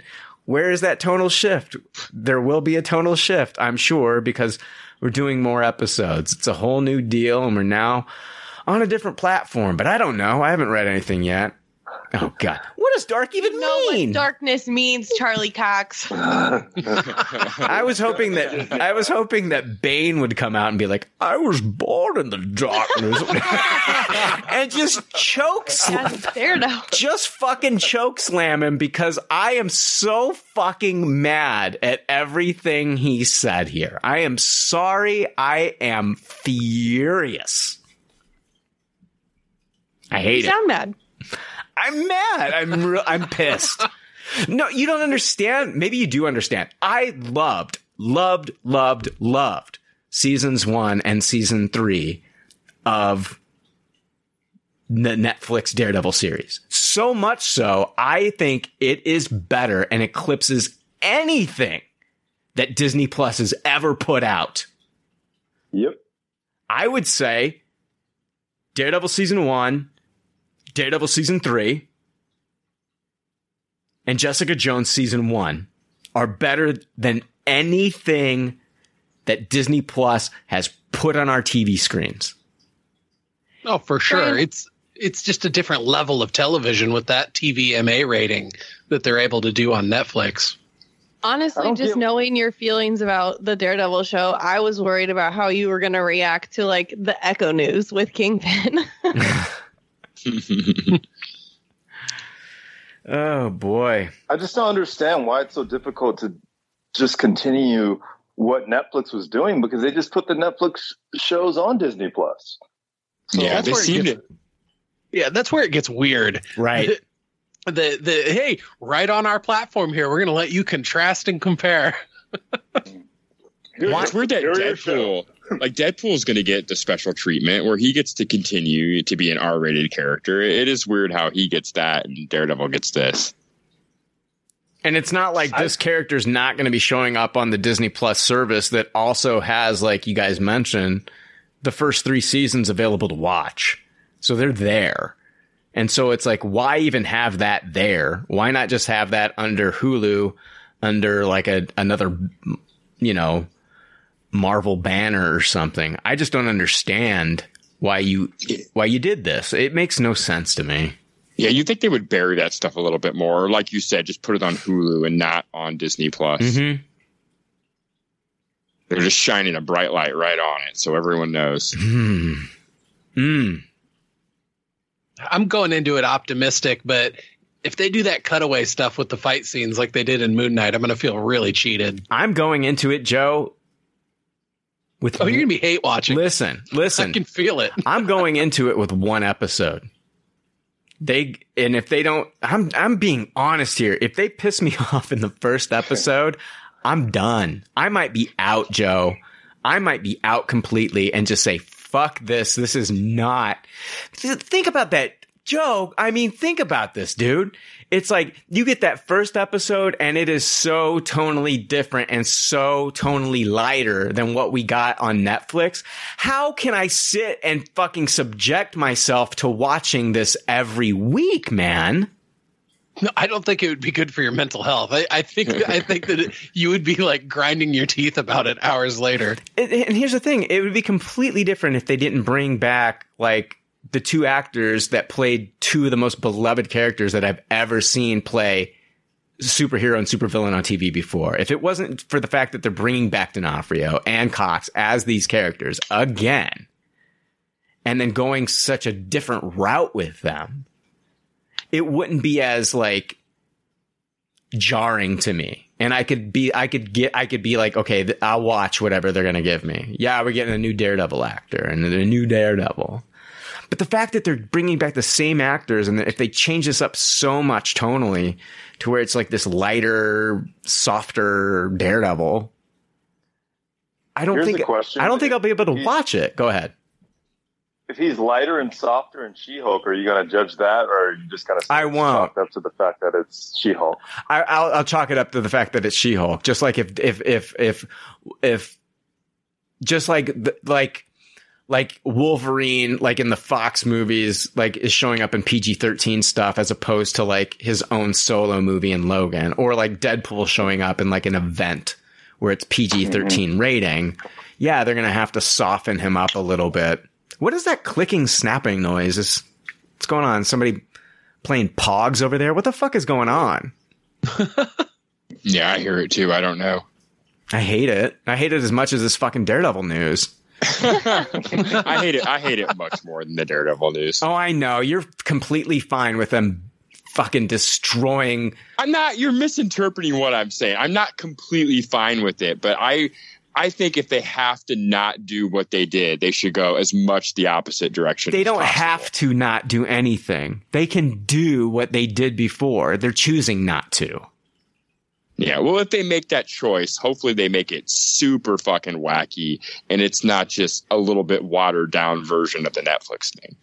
Yeah, good luck with that. I that'll don't annoy fuck, me just as much as you. Well, no, it will not. fuck super wacky and fuck watered down. Fuck both those scenarios. I'm sorry. Man, god damn. I'm sorry. I'm just going to continue to piss and moan here. But I don't know. I, I just I, I have I have a hard I bet Charlie Cox can't wait until they just let it out of the bag. What's going to happen here? Because he's just getting bombarded with these questions, and it, it very much seems like he doesn't know what to say at this point. I just can't see myself getting past like one episode of this if it is that different. And he says there will be a tonal shift, I'm sure. Yeah, he also says he's only basing that off of what it's called, and that he hasn't read a script yet, so he doesn't know. Yes, he does. Maybe it's part of the hype machine. Maybe you are going to get mature Daredevil, and this is all subversion. So when they make that announcement, you're very surprised that that's what they're going to do, and even that much more happy. I mean, we can't act like he doesn't know anything. Like he just, they just said, "Hey, here's a bunch of money. You want to play him again?" He's like, "Yeah," and like has no idea what his character is doing at all. Like I don't believe that for a fucking second. Yeah, he's gotten the elevator pitch, I'm sure. I think he's trying to temper our expectations, and I think that if, I think that if it was going to, I think he would know if it was going to be just as dark. And and if it was, he would have just came out and said, "Oh my God, yes! Like this is going to be blah blah blah blah." blah. But now he's just like, Yeah, to act like he doesn't understand what the term means. yeah, yeah. I don't know that it will be any darker. Will it be less dark? What does dark even mean? What is dark? What is what does dark even mean? It's like a Seinfeld sketch at this point. I mean, I just want to fucking, I just want to sit him down and have him watch fucking Batman 66. And then I want to have him watch like the Nolan trilogy and be like, do you see the difference there? No. What does dark even mean? He's like, Both those things are good. he's like, he's like, Jake, that doesn't, I'm not saying that one's good, uh, one's good and one's bad. I'm saying You're, dark he knows what the definition of dark, not the definition of like how can two things that are the same also be different but still be good. I'm Okay, saying I follow. I- I dark. apologize. It's just I want to hand him a piece of chocolate and ask him, is this dark chocolate, white chocolate, or or just fucking Hershey's chocolate? I don't know. What does dark even mean? Well, that's what I'm saying. I think he can't wait until he's kind of got this leash taken off of him. You can tell just by his responses that he's gotten silly with it at this point, and that he can't wait till they lift the. Oh, he's he's just himself. playing. He's he's playing stupid. He knows exactly what dark means. Get the fuck out of here, Charlie Cox. Come on. and it sounds like he knows what we're getting. We're gonna get a lighter, softer Daredevil, and I'm not here for it. I I can't be. I'm sorry, man. I just I'm not I'm not cool with that. But I mean, people. You know what? It doesn't matter because when it comes out, people are just gonna people whatever we get people are gonna love i, I can promise you that it doesn't matter how different or or what new direction they take the character in. As soon as they see charlie cox in that suit again people are gonna go people are gonna lose their shit and people are gonna love it. And you know here i am holding on to the past holding on to 25 to 2018 daredevil netflix. Like you know. You guys are done with me. Even Joe, who used to be in my corner, is just like, ah, I'll, I'll, I'll give it a shot. I'll probably like it too. Fuck it. Fuck you, Brian. Fuck you. I know if you're out on week one, I'll just be like, well, I'll tell you all Oh, about it in 18 weeks. yeah, you, Brian. You, episode, episode five. Well, uh, fuck you, Joe. We were friends. just just give it 13 episodes, Brian. After 13 episodes, you'll you'll be in love. That's what I was gonna say. Then, then episode 15. Uh, and uh, yeah, then there, there'll be some there'll be some level of violence that people will try to justify and be like, oh, gonna be ma- like Brian. Episode seven has blood. yeah, yeah. Brian, episode seven, uh, Matt Murdock cuts himself shaving.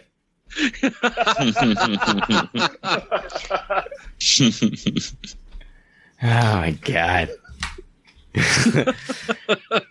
Yeah, yeah. My time to shine did uh, tweet. It was actually today that uh, Bullseye's coming back uh, for uh, for the series, and my mouse is not working right now, guys. So I might need to pause. Hold on. All right, got that fucker working again. So that was the uh, Daredevil Born Again stuff. Ah, let's see here. Yeah, next, Captain America: New World Order. Uh, they brought out the cast for this one. Of course, we've got Anthony Mackie returning as Sam Wilson, Captain America. Danny Ramirez is going to return as Joaquin Torres, um, and then they announced Carl Lumbly, who played Isaiah Bradley, is going to return. So we can guess that this is going to be, uh, uh, you know, tied in with the events of the Falcon and the Winter Soldier. They're going to have some, exp- for the people that didn't watch that series though, Melissa, they're going to have some explaining on who Carl Lumbly's character of Isaiah Bradley is. Yeah.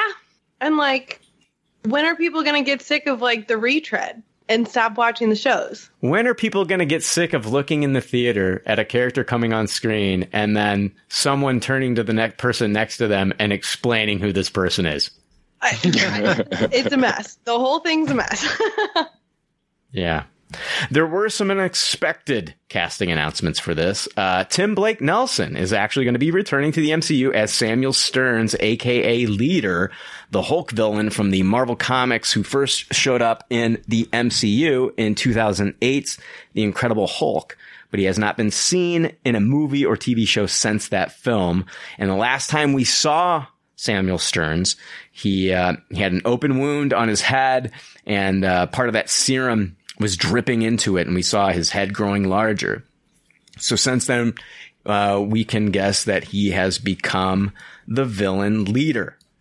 And um, then we also got, uh, uh, yeah, with thoughts on Leader coming back since 2008. Do we think that? Uh, I, I never saw this coming. Me either, million man. Years. Not Not in in a a Captain years. America movie either. In Wild. It sounds like we're going to get a very comic book accurate looking leader, though. I, I'm excited to see what the final design for this character will be. Oh yeah, absolutely. Yeah, that was one of those loose ends that just never got tied, and I'm so shocked and surprised, but also pleased that they're going back to him. I love that actor. Uh huh. Yeah. What do we think? Why why the connection here? I'm going to talk about some rumors that are out there a little bit later, but why the connections for this character in this movie? Is it basically are we going to be Ah, it's being it's it's it's called New World Order. And that was also the title of the first episode of The Falcon and Winter Soldier, which kind of dealt with like you know, conspiracies and like the truth. So I w- yeah, I wonder if it's if it's the leader wanting to synthesize, synthesize more Hulk blood to try and make his own army. Ooh, Joe, I think you are onto something. Hold on to that thought because when we talk about the rumors that I've seen today, definitely ties in with what you just said. So let's talk about the other casting announcement. It was, uh, uh, they announced that, uh, uh, we're getting the, I'm sorry, pause here. My cat is making some noise. All right. Yeah, the cat's probably going to make noise. Deal with it. Um, the, uh, actress, uh, actor Shira Haas has been cast to play, uh, Sabra. Um, the, she's an Israeli actress. She's best known from the 2020 Netflix series Unorthodox. And, um, interesting thing about the character of Sabra is that in the comics, she's a mutant. Ooh. Mm-hmm. Well, I, I hope they keep laying these mutant uh, breadcrumbs in. I do too. I do too. I, ho- I I hope that they continue to do it as well. You know, because it's going to be a while before we get an X Men movie. Exactly. And if they just keep laying these out every once in a while, we get another nod like, hey, here's another mutant. Here's another mutant. Mm-hmm. Yeah. She uh she first appeared in the Incredible Hulk number 250. Uh, she's got mutant powers, including super strength, speed, agility, and stamina. She can also fly through the use of special technology. And her name is also a brand of hummus.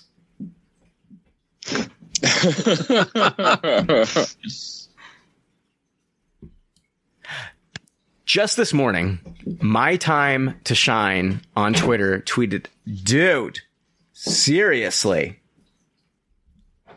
There you go. Just pull it free. All right.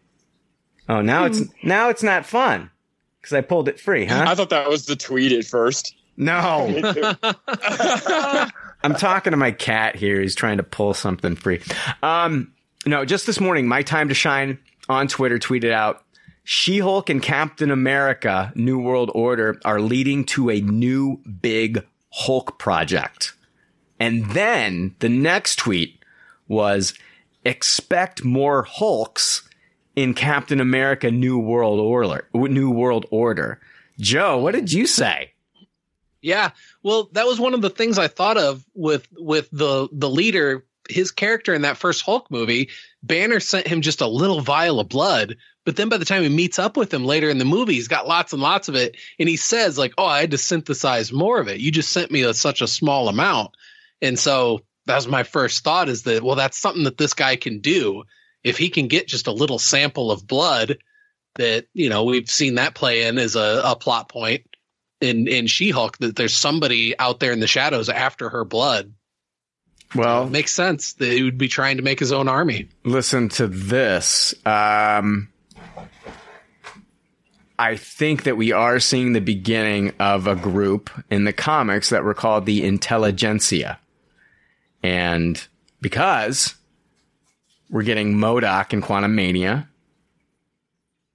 we're getting Leader in Captain America New World Order, and in the comics, The intelligent uh, intelligentsia is a team made up of the smartest villains in the Marvel universe with the purpose of exchanging information within the supervillain community. Members had included such members as uh, Ulysses Klaue, Leader, MODOK, Egghead, and another member I'm going to mention here in just a moment. But I'm thinking it's introducing the intelligentsia. Leader is probably going to be introduced by the end of She Hulk. And I think that when we see the wrecking crew in She Hulk, they're being, their boss is the leader. Yep.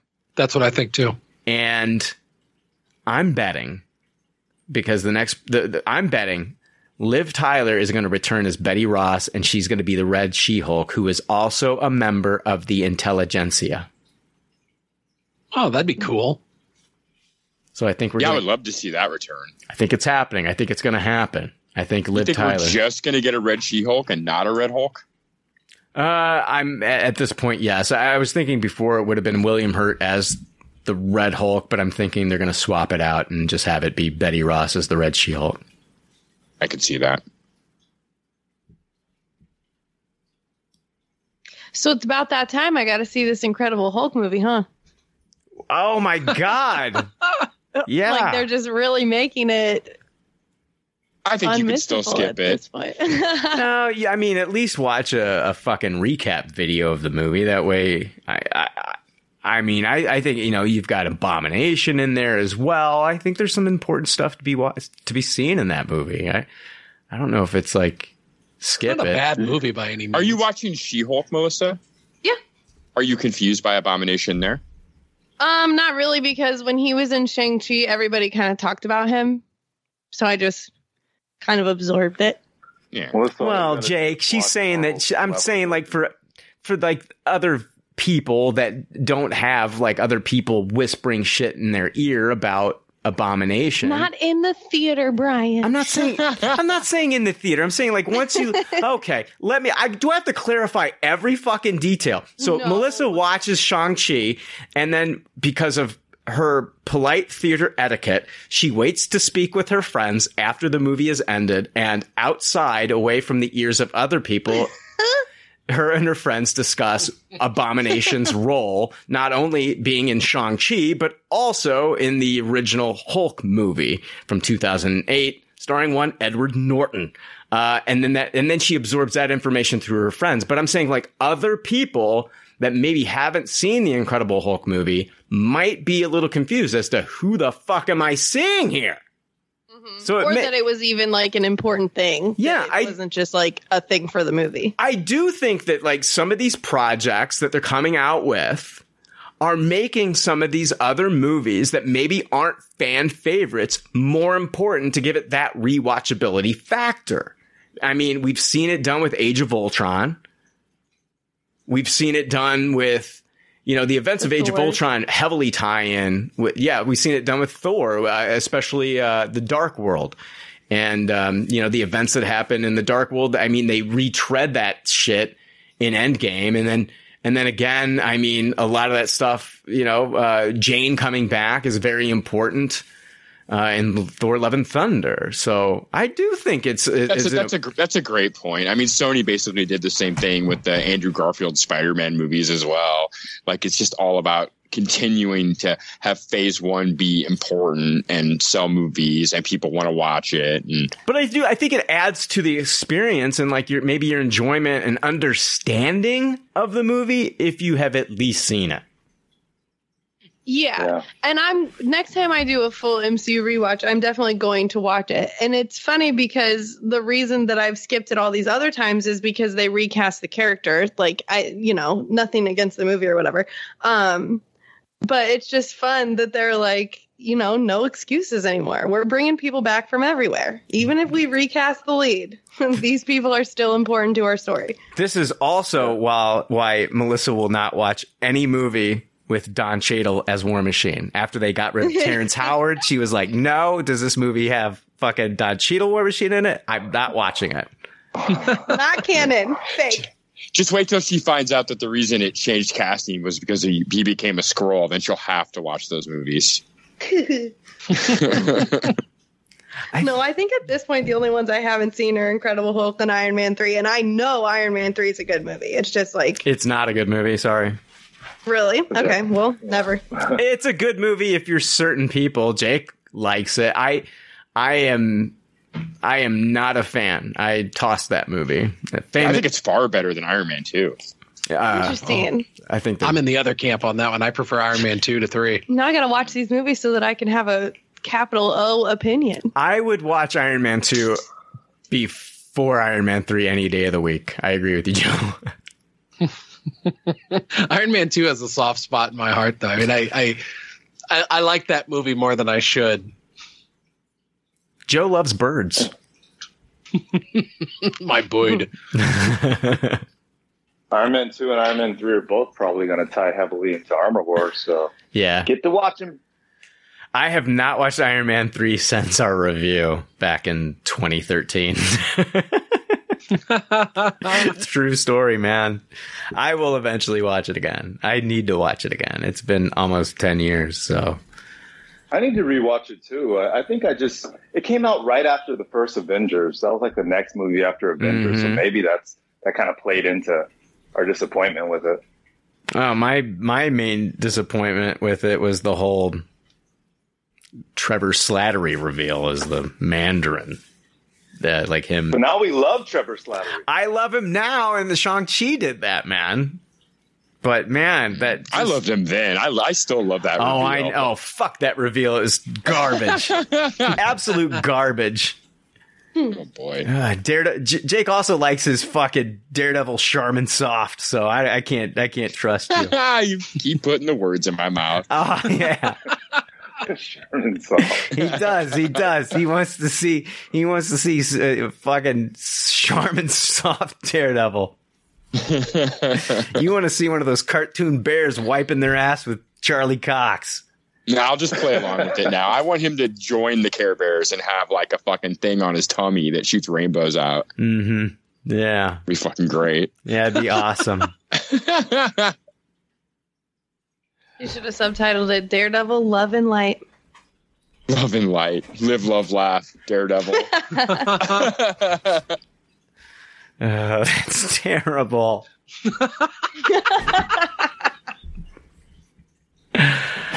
uh, makes me wish I was blind so I didn't have to see it. Sorry. That was not. Fuck. Why do I say these things? We historically hate the blind on this podcast. though. that is not true. That is not fucking true. That's a it's a deep cut to an old joke, and Jake, that is not true. That is not true. My statements do not reflect the viewpoints of pop culture leftovers. Didn't that prompt an email also where a guy cried? No, it was a fucking iTunes review. Yes, Melissa, we're Joe. we're It's fucking so funny. we're very insensitive. So, Mm.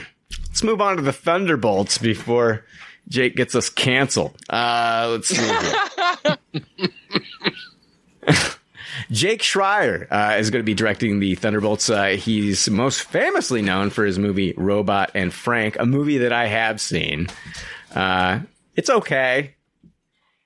Uh, yeah, we got our Thunderbolts team. Sebastian Stan's, Bucky Barnes is going to be part of the team. Uh, Florence Pugh's Yelena Belova, Hannah John Kamen's Ghost. She was originally in the the villain from Ant Man and the Wasp. Uh, Olga Kurilenko's Taskmaster, uh, last seen in Black Widow. Wyatt Russell's U.S. agent from the Falcon and Win- the and the Winter Soldier. David Harbour will be returning as Red Guardian and a member of the Thunderbolts. And Julia Louis-Dreyfus is going to be returning as Contessa Valentina Allegra del La Fontaine. Big surprise here for me What a cast. was was I was Noah. surprised that they had three super soldiers. Yeah, three super soldiers. I was just surprised that we're getting no abomination on the team. I could have sworn that he would have been listed as a member of the team.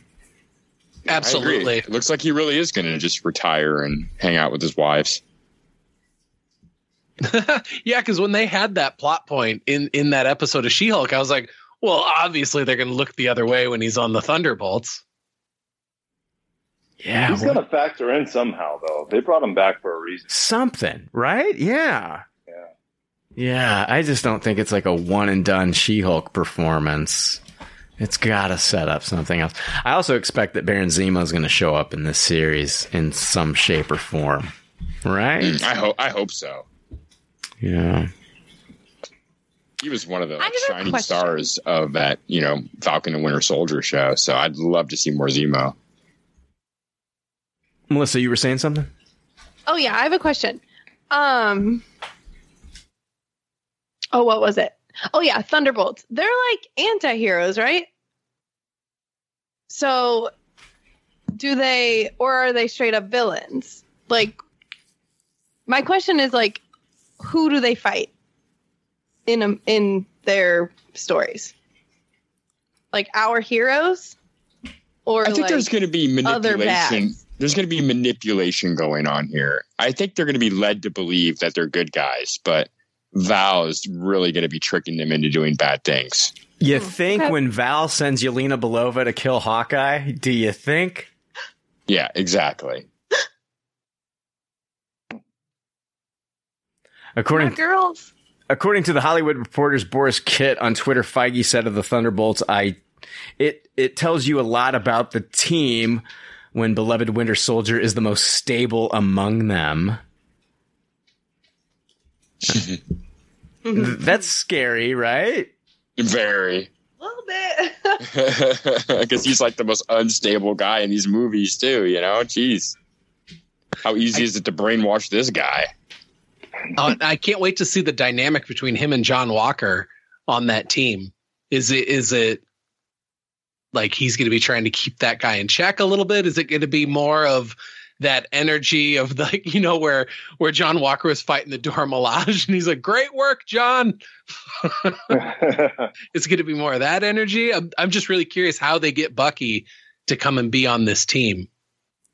I Yeah, I that's weird. I well, listen. I think it's. I think what it is is Jake kind of uh, it kind of alluded to it. I think it's a lot of like manipulation on Val's part, and w- if, if there's one thing that I can kind of like connect with these characters, what do they all have in common? They all have suffered some sort of trauma. And I think that that's exactly what Val is looking for when she's recruiting them. Um, it's, it's, it's like she knows this and she, she has access to a lot of things. And I think she know, she has this knowledge, uh, of, of their trauma and is using that to somehow convince them to be a part of this team. And I, I don't think they really know what they're working towards or working for. I think that they just want to feel like they have a purpose and do something. And I think they all think that they might be doing something good, but they all have trauma. Bucky was brainwashed by Hydra. He was sent on missions to murder people, assassinate people. One of those missions, he murdered Tony Stark's parents. Uh, Taskmaster was enslaved by her father, Dreykov. Uh, Yelena Belova was controlled by Dreykov for years, and uh, she comes back uh, from the, the blip and she finds out that her sister died while she was snapped away. Uh, Red Guardian was imprisoned in a Russian gulag for years. Uh, John Walker uh, in the Falcon and Winter Soldier, he took a vial of the super soldier serum and went crazy and fucking decapitated a dude and then later watched his best friend die. Uh, Ghost was exposed to a quantum realm experiment that went wrong and gave her immense pain and phasing abilities. And then Shield took advantage of her and turned her into a stealth operative and assassin. So that's your team, Team Trauma. I'm not even like joking there. It is these, and, and Kevin Feige's right. Like the most stable one of them is probably Bucky because of at least he's had some sort of like, I guess a little bit of healing from his time in Wakanda, but mm-hmm. everybody else it has not dealt with any of their trauma and is going into this team. And I think that's going to be one thing that kind of like maybe I think what's going to happen in this series is that in this movie, excuse me, is that that's going to be something that kind of brings them all together is the fact that they all went through something. And I think that they're not going to get along and then they're going to connect on that level and talk about some of the things. And then I think by the end of this movie, some, some of them are probably going to be like, fuck this team and find out what's really going on here. And then some of them might just stick around and be a part of like uh, uh, you know the future Thunderbolts and what they're a part of. But I think Yeah, maybe just being wanted and having some semblance of a family is enough for some of these characters. They won't care that what they're doing is nefarious. Just to be part of something and be needed, you know? I think that that's what it's going to be at first is like it's a job, right? Yeah, yeah. And yeah. then number two, I think like they are going to get closer the more that they kind of talk about their trauma. And I think there will be some healing on the team. You know, I do think I can see characters like, you know, Leolina coming out of this is like, you know, still good. But John, For sure. I feel like Bucky's going to come out of this okay. Oh, 100%. But John Walker, I don't know. I mean, I would love to see him come out of this. He's like, I'm on the fence with him. He could go either way. Yeah, he's got a hard road because, I mean, his psyche is totally fucked from the super serum. So it's, you know, I, Ugh. I don't know what kind of healing it'll take to fix that. I don't think just a Wakanda peace retreat would be enough for this guy. Hmm. I mean, I want to see, I would love to see a fight between the three super soldiers. I would love to see all three of them fight against each other. Red Guardian.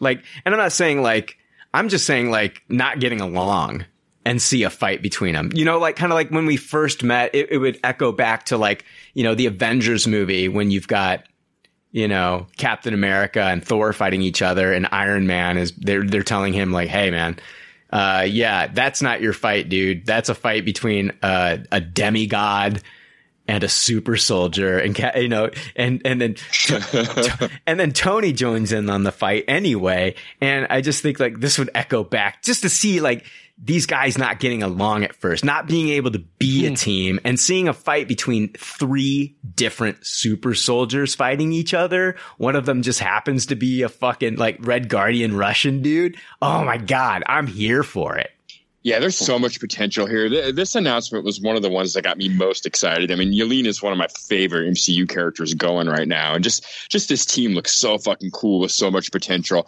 I was I also thought a lot about Zemo and whether or not he would he would show up here, and I think it would be cool. You kind of opened a light in my head, like if this team fractures. We could get Zemo leading the bad half, and much like the comics, maybe Hawkeye could come in mm-hmm. and lead the good half, and we could have the old Thunderbolts versus the new Thunderbolts. oh and my see how god that shakes out. Do it. Do it. Make that movie now. I love it. That love would be fucking awesome. I love it, man. Make that fucking movie. Yeah. Yeah, I've been I'm really very excited. because I want our Thunderbolt- oh, sorry, favorites to be our favorites forever.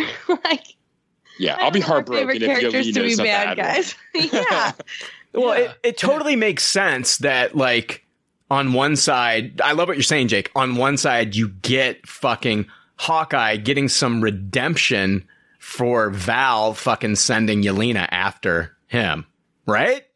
Mm-hmm, exactly. I mean, he he, Exactly. he he connects with the story in that way, right? You know? Yeah, it's not just complete left field to throw Hawkeye in here. I mean, I know that's what happens in the comics, but I think the foreshadowing for the potential of this happening is also there as well. Oh, it'd be nice to see Kate Bishop fucking, you know, hook up with Yelena for a little bit too.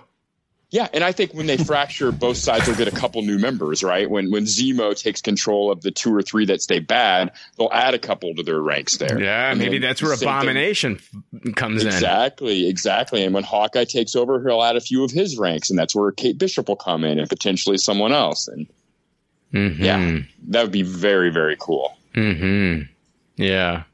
I fucking love Thunderbolts. It's always since issue number one by Busiek and Bagley. It's always been one of my favorite Marvel properties. It was just so exciting to get there on issue number one when they were introducing a brand new thing, and it's to this day my favorite twist ending last page of any comic book I've ever read. Because man, they just went all out to convince you that this was the team that was going to replace the Avengers, and they hid they were all villains. Mhm. They did they did press for this comic book where they lied to the press and said this was the new team. Here's all the heroes. They gave them fictitious backgrounds, and then that last page, boom, it's fucking Zemo, and no one knew, including the reader. And it was just, oh my god.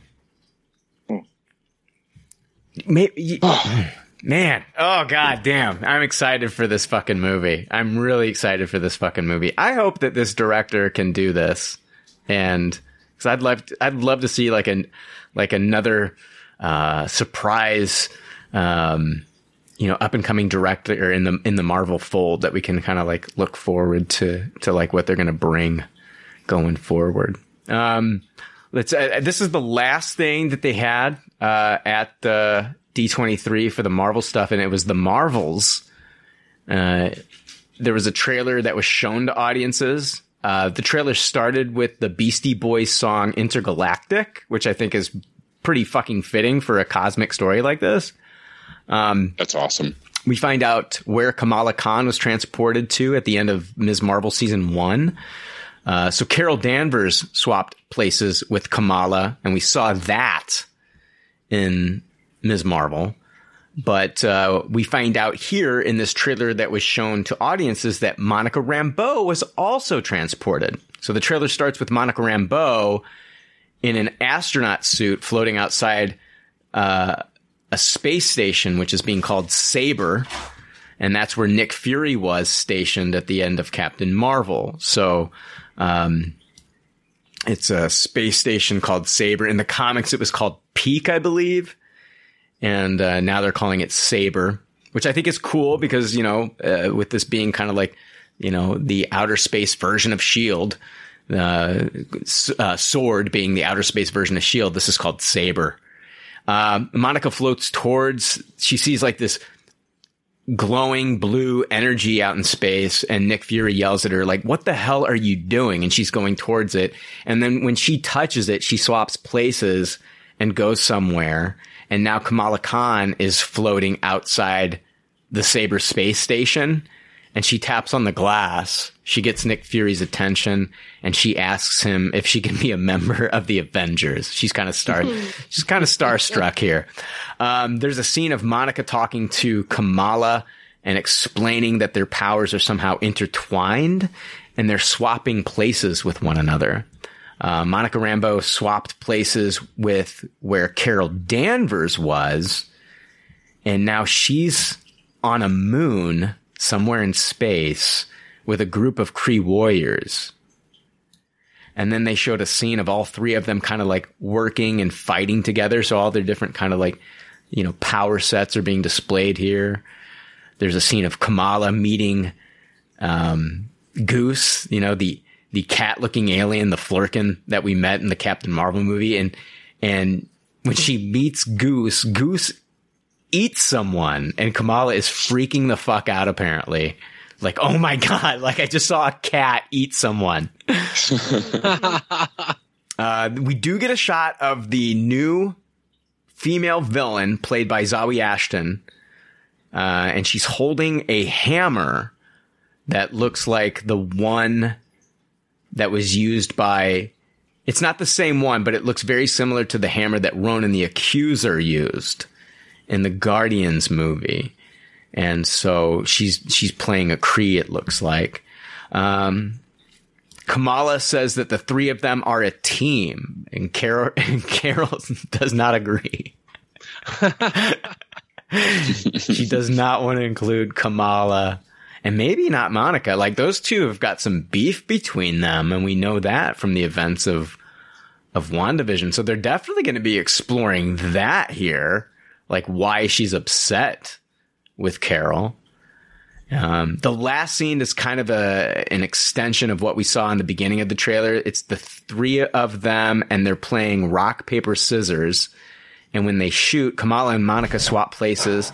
Kamala asks, "Now, why would you say go if you wanted us to go on three? Kamala and Monica swap places again when, and that's when we see Monica in the spacesuit, and now Kamala is in this Mo- Monica was in the spacesuit, and now Kamala is in the spacesuit, and she and then she freaks out about meeting Nick Fury.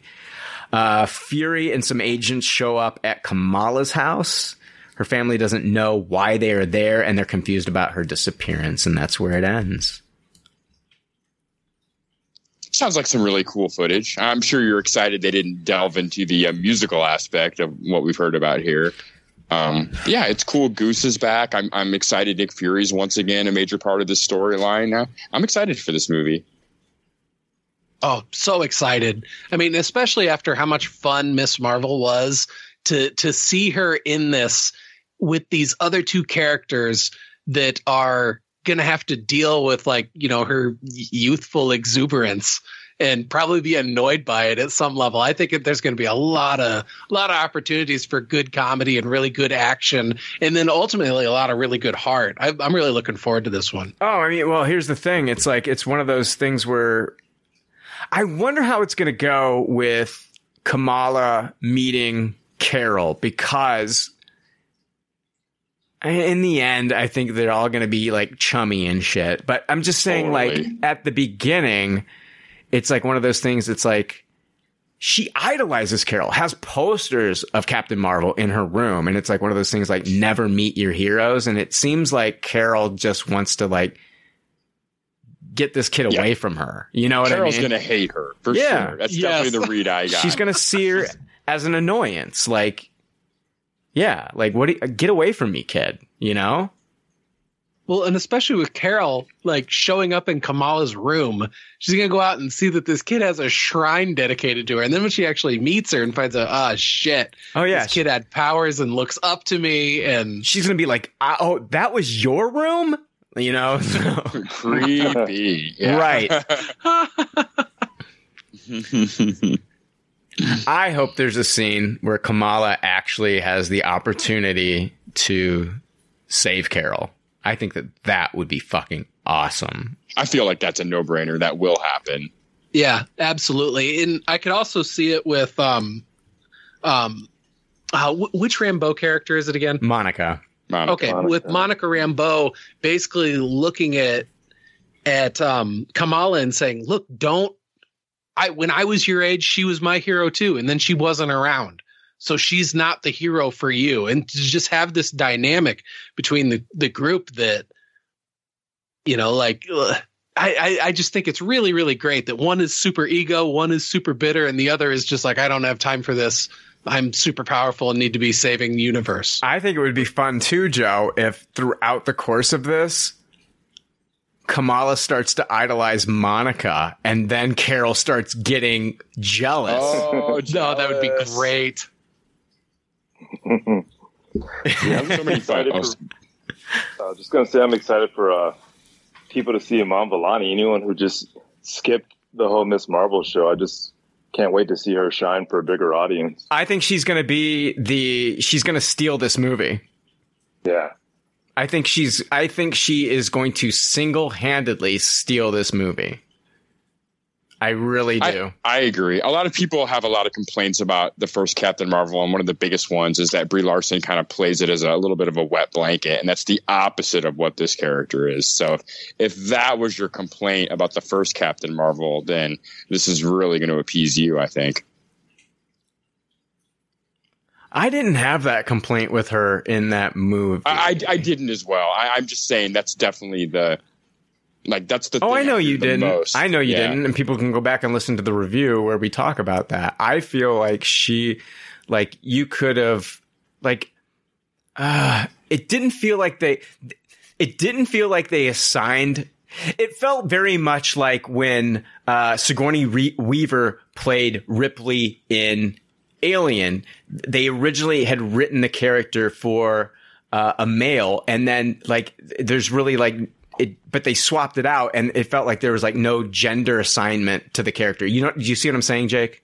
Yeah, I, I I completely agree that it didn't really matter whether it was a man or a woman. Yes, my only know. problem, Mar- my only problem with Ms. Marvel is that when they fucking play the "I'm Just a Girl" song, that was just that, like, that was my least favorite part Yes, of the movie as well. yes, like, Yeah. like you don't need to do that. Like, come on. Yeah, we got it. You don't need to drill it in with this on the nose song choice. Um, yeah. almost anytime they use a real on the nose song choice like that in any movie, I, I kind of roll my eyes. So, Yeah. but I feel like people have retroactively disliked Captain Marvel more than they did. Like, I feel like, what are we? four or five years away from it now, I feel like people don't like the movie as much as they did when it came out. Like it, it gets a bad rap. I see it on the bottom of a lot of people's list. Yeah, you're right. And when it actually came out, there wasn't that much visceral uh, opinions about it. Just seems to be so more so after probably about a year or so. Yeah, yeah, I agree. It's been very weird to me because I I've watched it recently. I kind of did the big MCU rewatch just recently, and um, I it held up for me. I, I kind of loved it. I loved the period piece of it all, and yeah, I thought it was just a really fun movie. Did the events of Secret Invasion take place before Ms. Marvel? I would say no.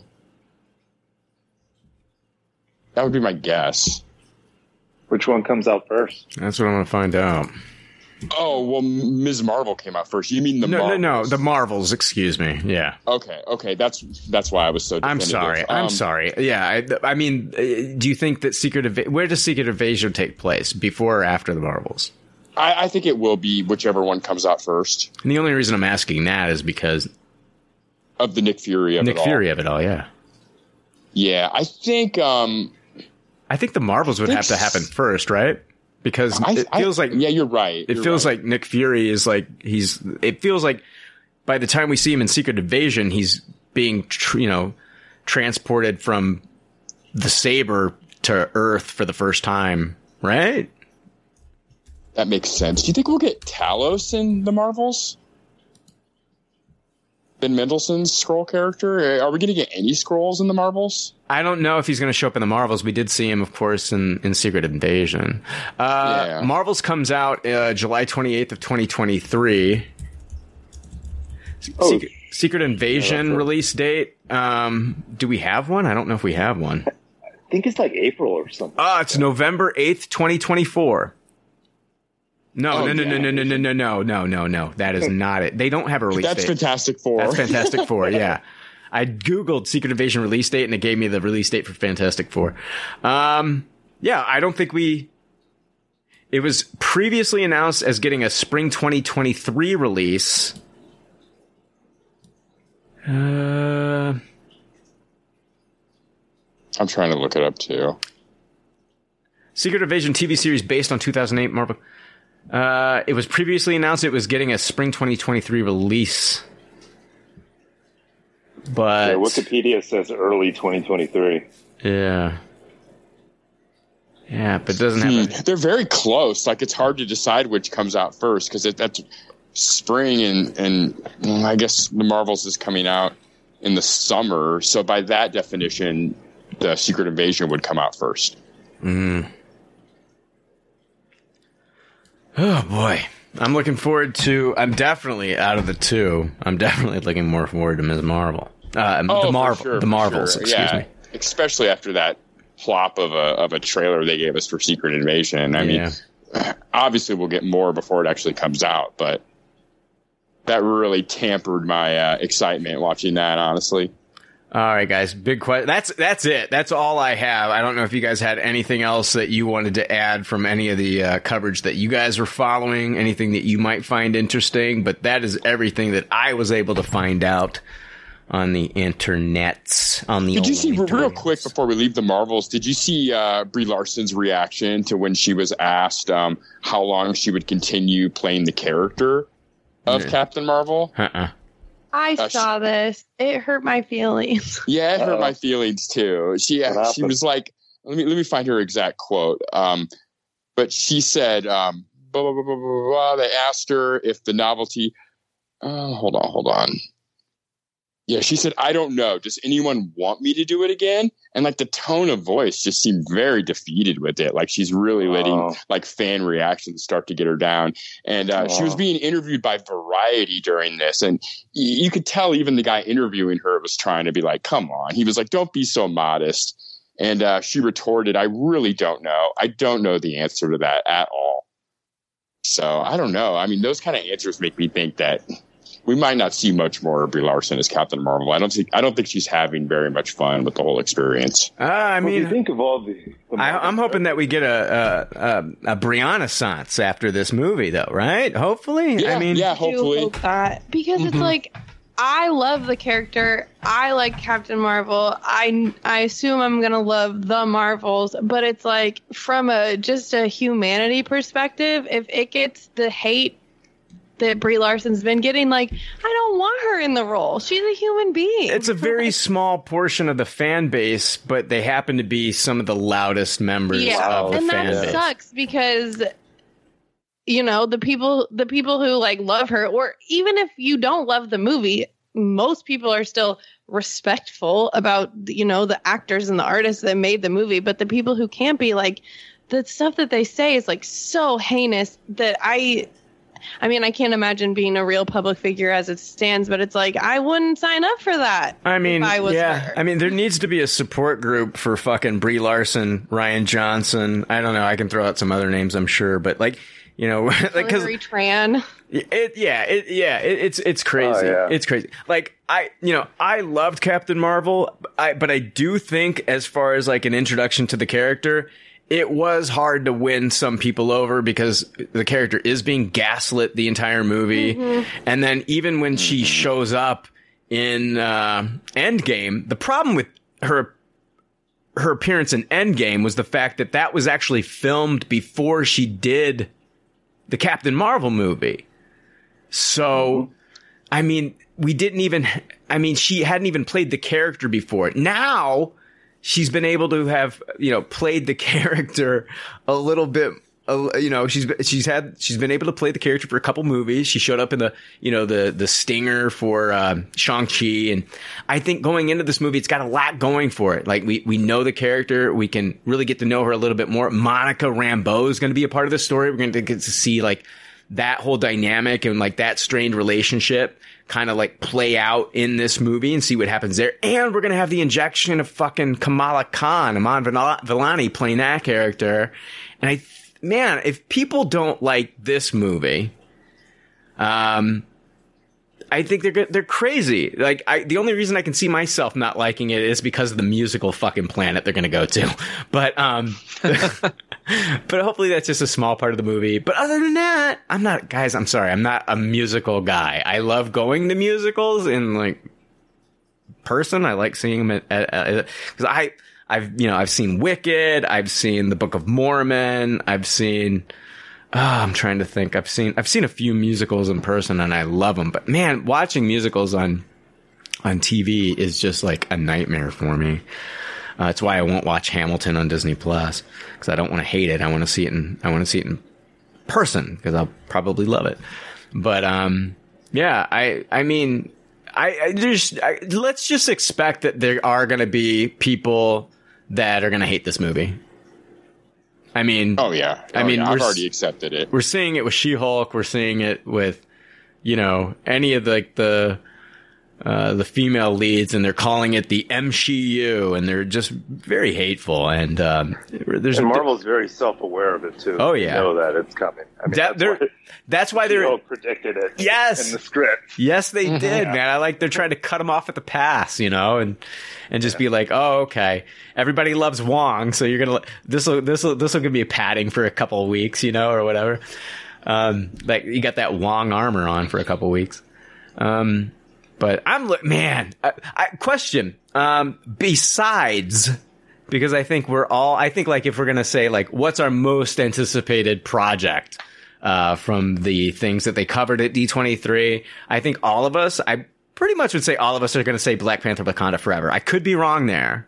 And if I'm wrong, let me know. But like, other than Black Panther Wakanda Forever, like, what's your most anticipated project that they kind of like teased here at uh, D23? Uh, I guess I'll start with whoever has an answer first. For me, it's a thousand percent Thunderbolts. So can't wait.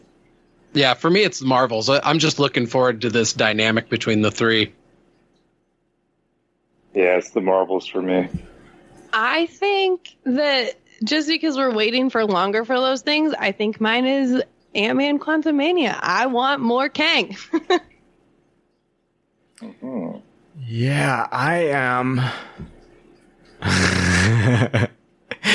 uh, I, you know, what? I'm not going to include Fantastic Four in this because it wasn't hmm. really it wasn't really part of the panel, really. So It doesn't even have a cast.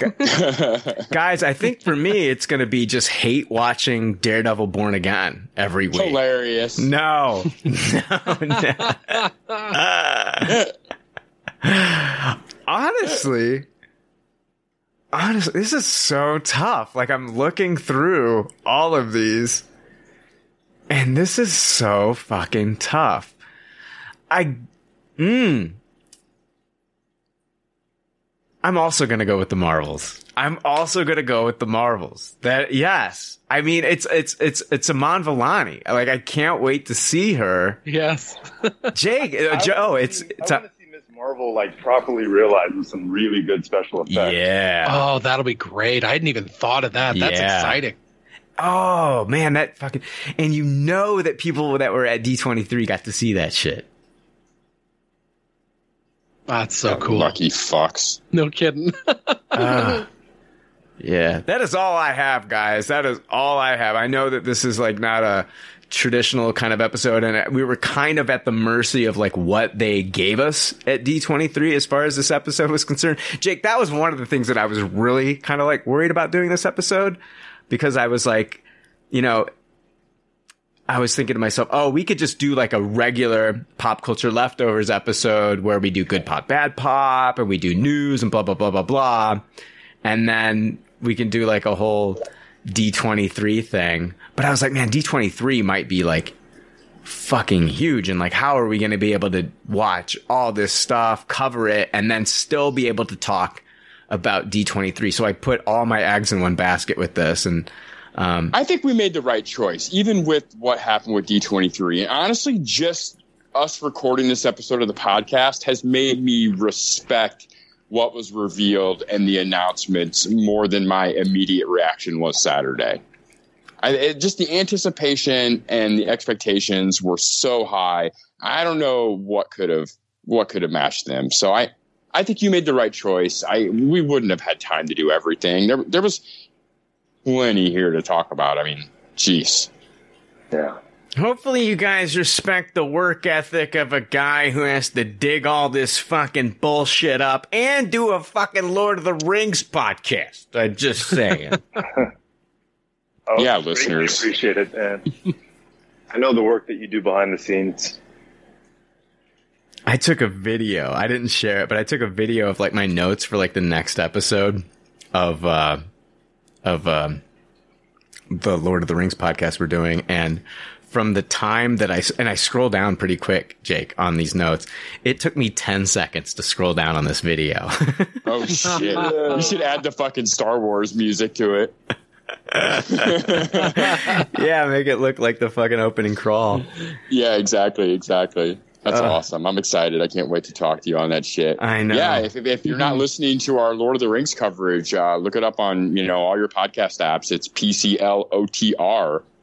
So, Well, it's showing up on this feed as well that you're listening to. So I honestly, I would love for you to listen to it on this feed, and then also if you could at least, you know, I don't know, subscribe to the other feed, and then leave us a, a review on that to like uh, get us uh, a little bit higher in the iTunes rankings and get us noticed. That would be greatly appreciated as well.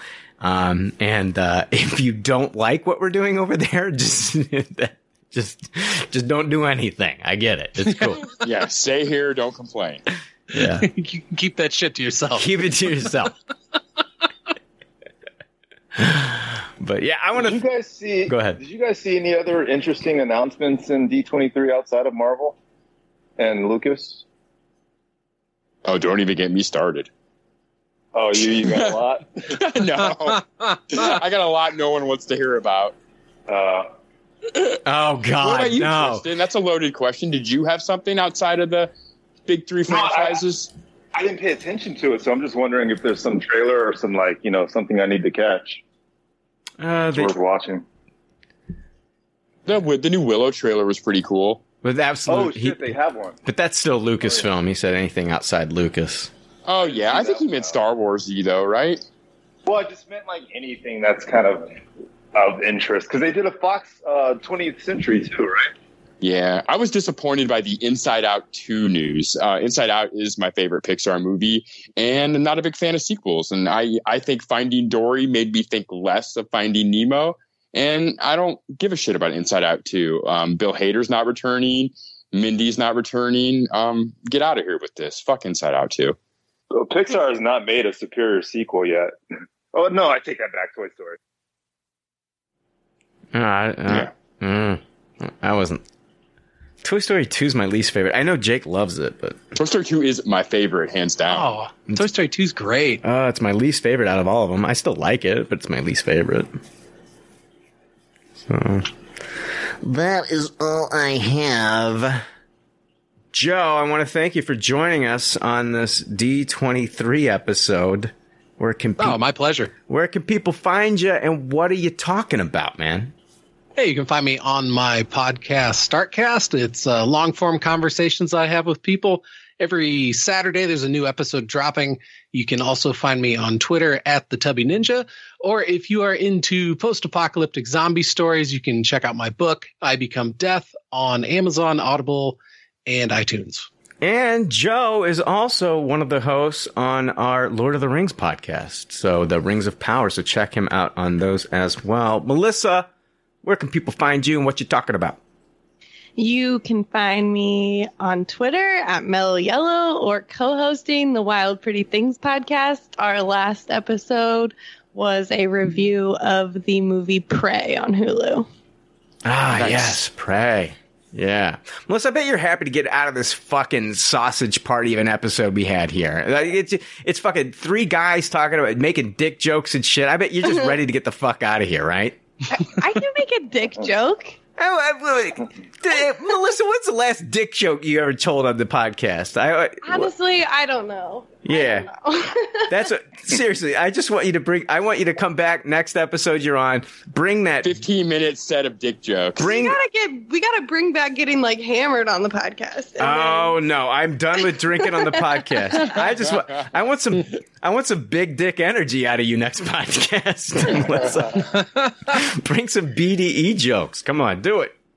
I'm kidding. I'm not. I'm not. No, I'm not making these demands. That's ridiculous. Uh, anyway, no, Tristan, man, always fucking awesome to, ha- dude. I've met you now. We've all hung out together. All of you guys. we did Yes. hang out. Yes, all of us hung out together. I didn't even know if Tristan was real. I thought like it was like a Sesame Street thing, like it might be like Snuffleupagus all over again. I didn't know, and he's real. We met Tristan.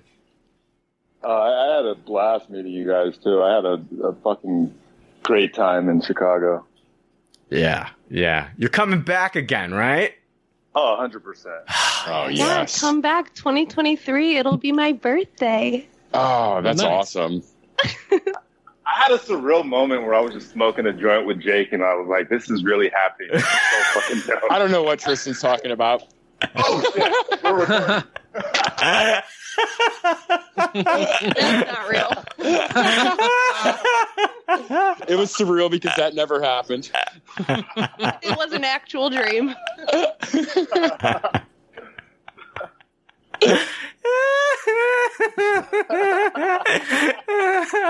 I want to see. The, I want to see the meme that says that moment when Tristan realizes Brian's still recording. It was that like post-recording banter that we have, and it's not. No, we are not in post-recording banter corner yet. we are very much rolling. No, we were rolling all right. I'm glad I didn't mention the cocaine.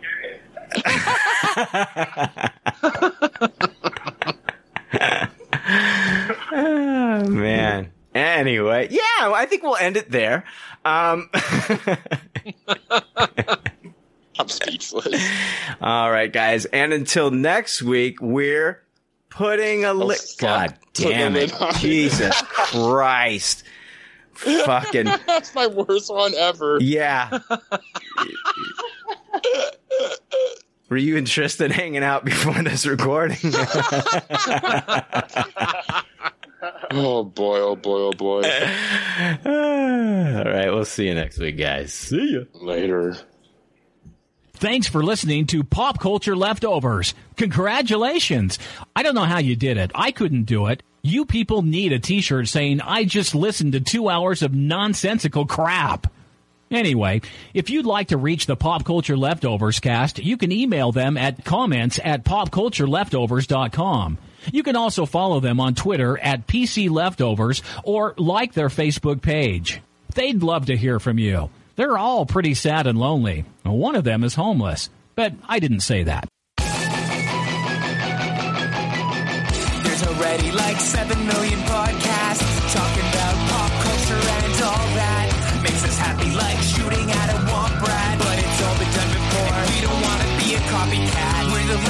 leftovers picking up the scraps dropped by the cool kids. it's a trap. Gonna toss it, gonna taste it. Do we love it? Hey, let's it, can't erase it. Let's embrace the Tupperware party. Subculture spill over like a vulture. Carry over counterculture, pushover, pop culture, leftover. And we're the uncool kids. What's to say's already been said. Leftover. Pretty sure that the only talent is the band that's singing this. Pop culture leftovers. Podcasts that original and good have already been done before, so we should separate the wheat from the chaff. And we're the chaff, the crap, even though we're the shit. Woo! We're the leftovers picking up the scraps dropped by the cool kids. it's a trap. Gonna toss it, gonna taste it. Do we love it? Hey, let's face it, erase it. Let's embrace the Tupperware party. Subculture spill over like a vulture. Carry over counterculture, pushover, pop culture, leftover. And we're the uncool kids. What's to say has already been said. Leftover. Pretty sure that the only talent is the band that's singing this. Pop culture leftovers.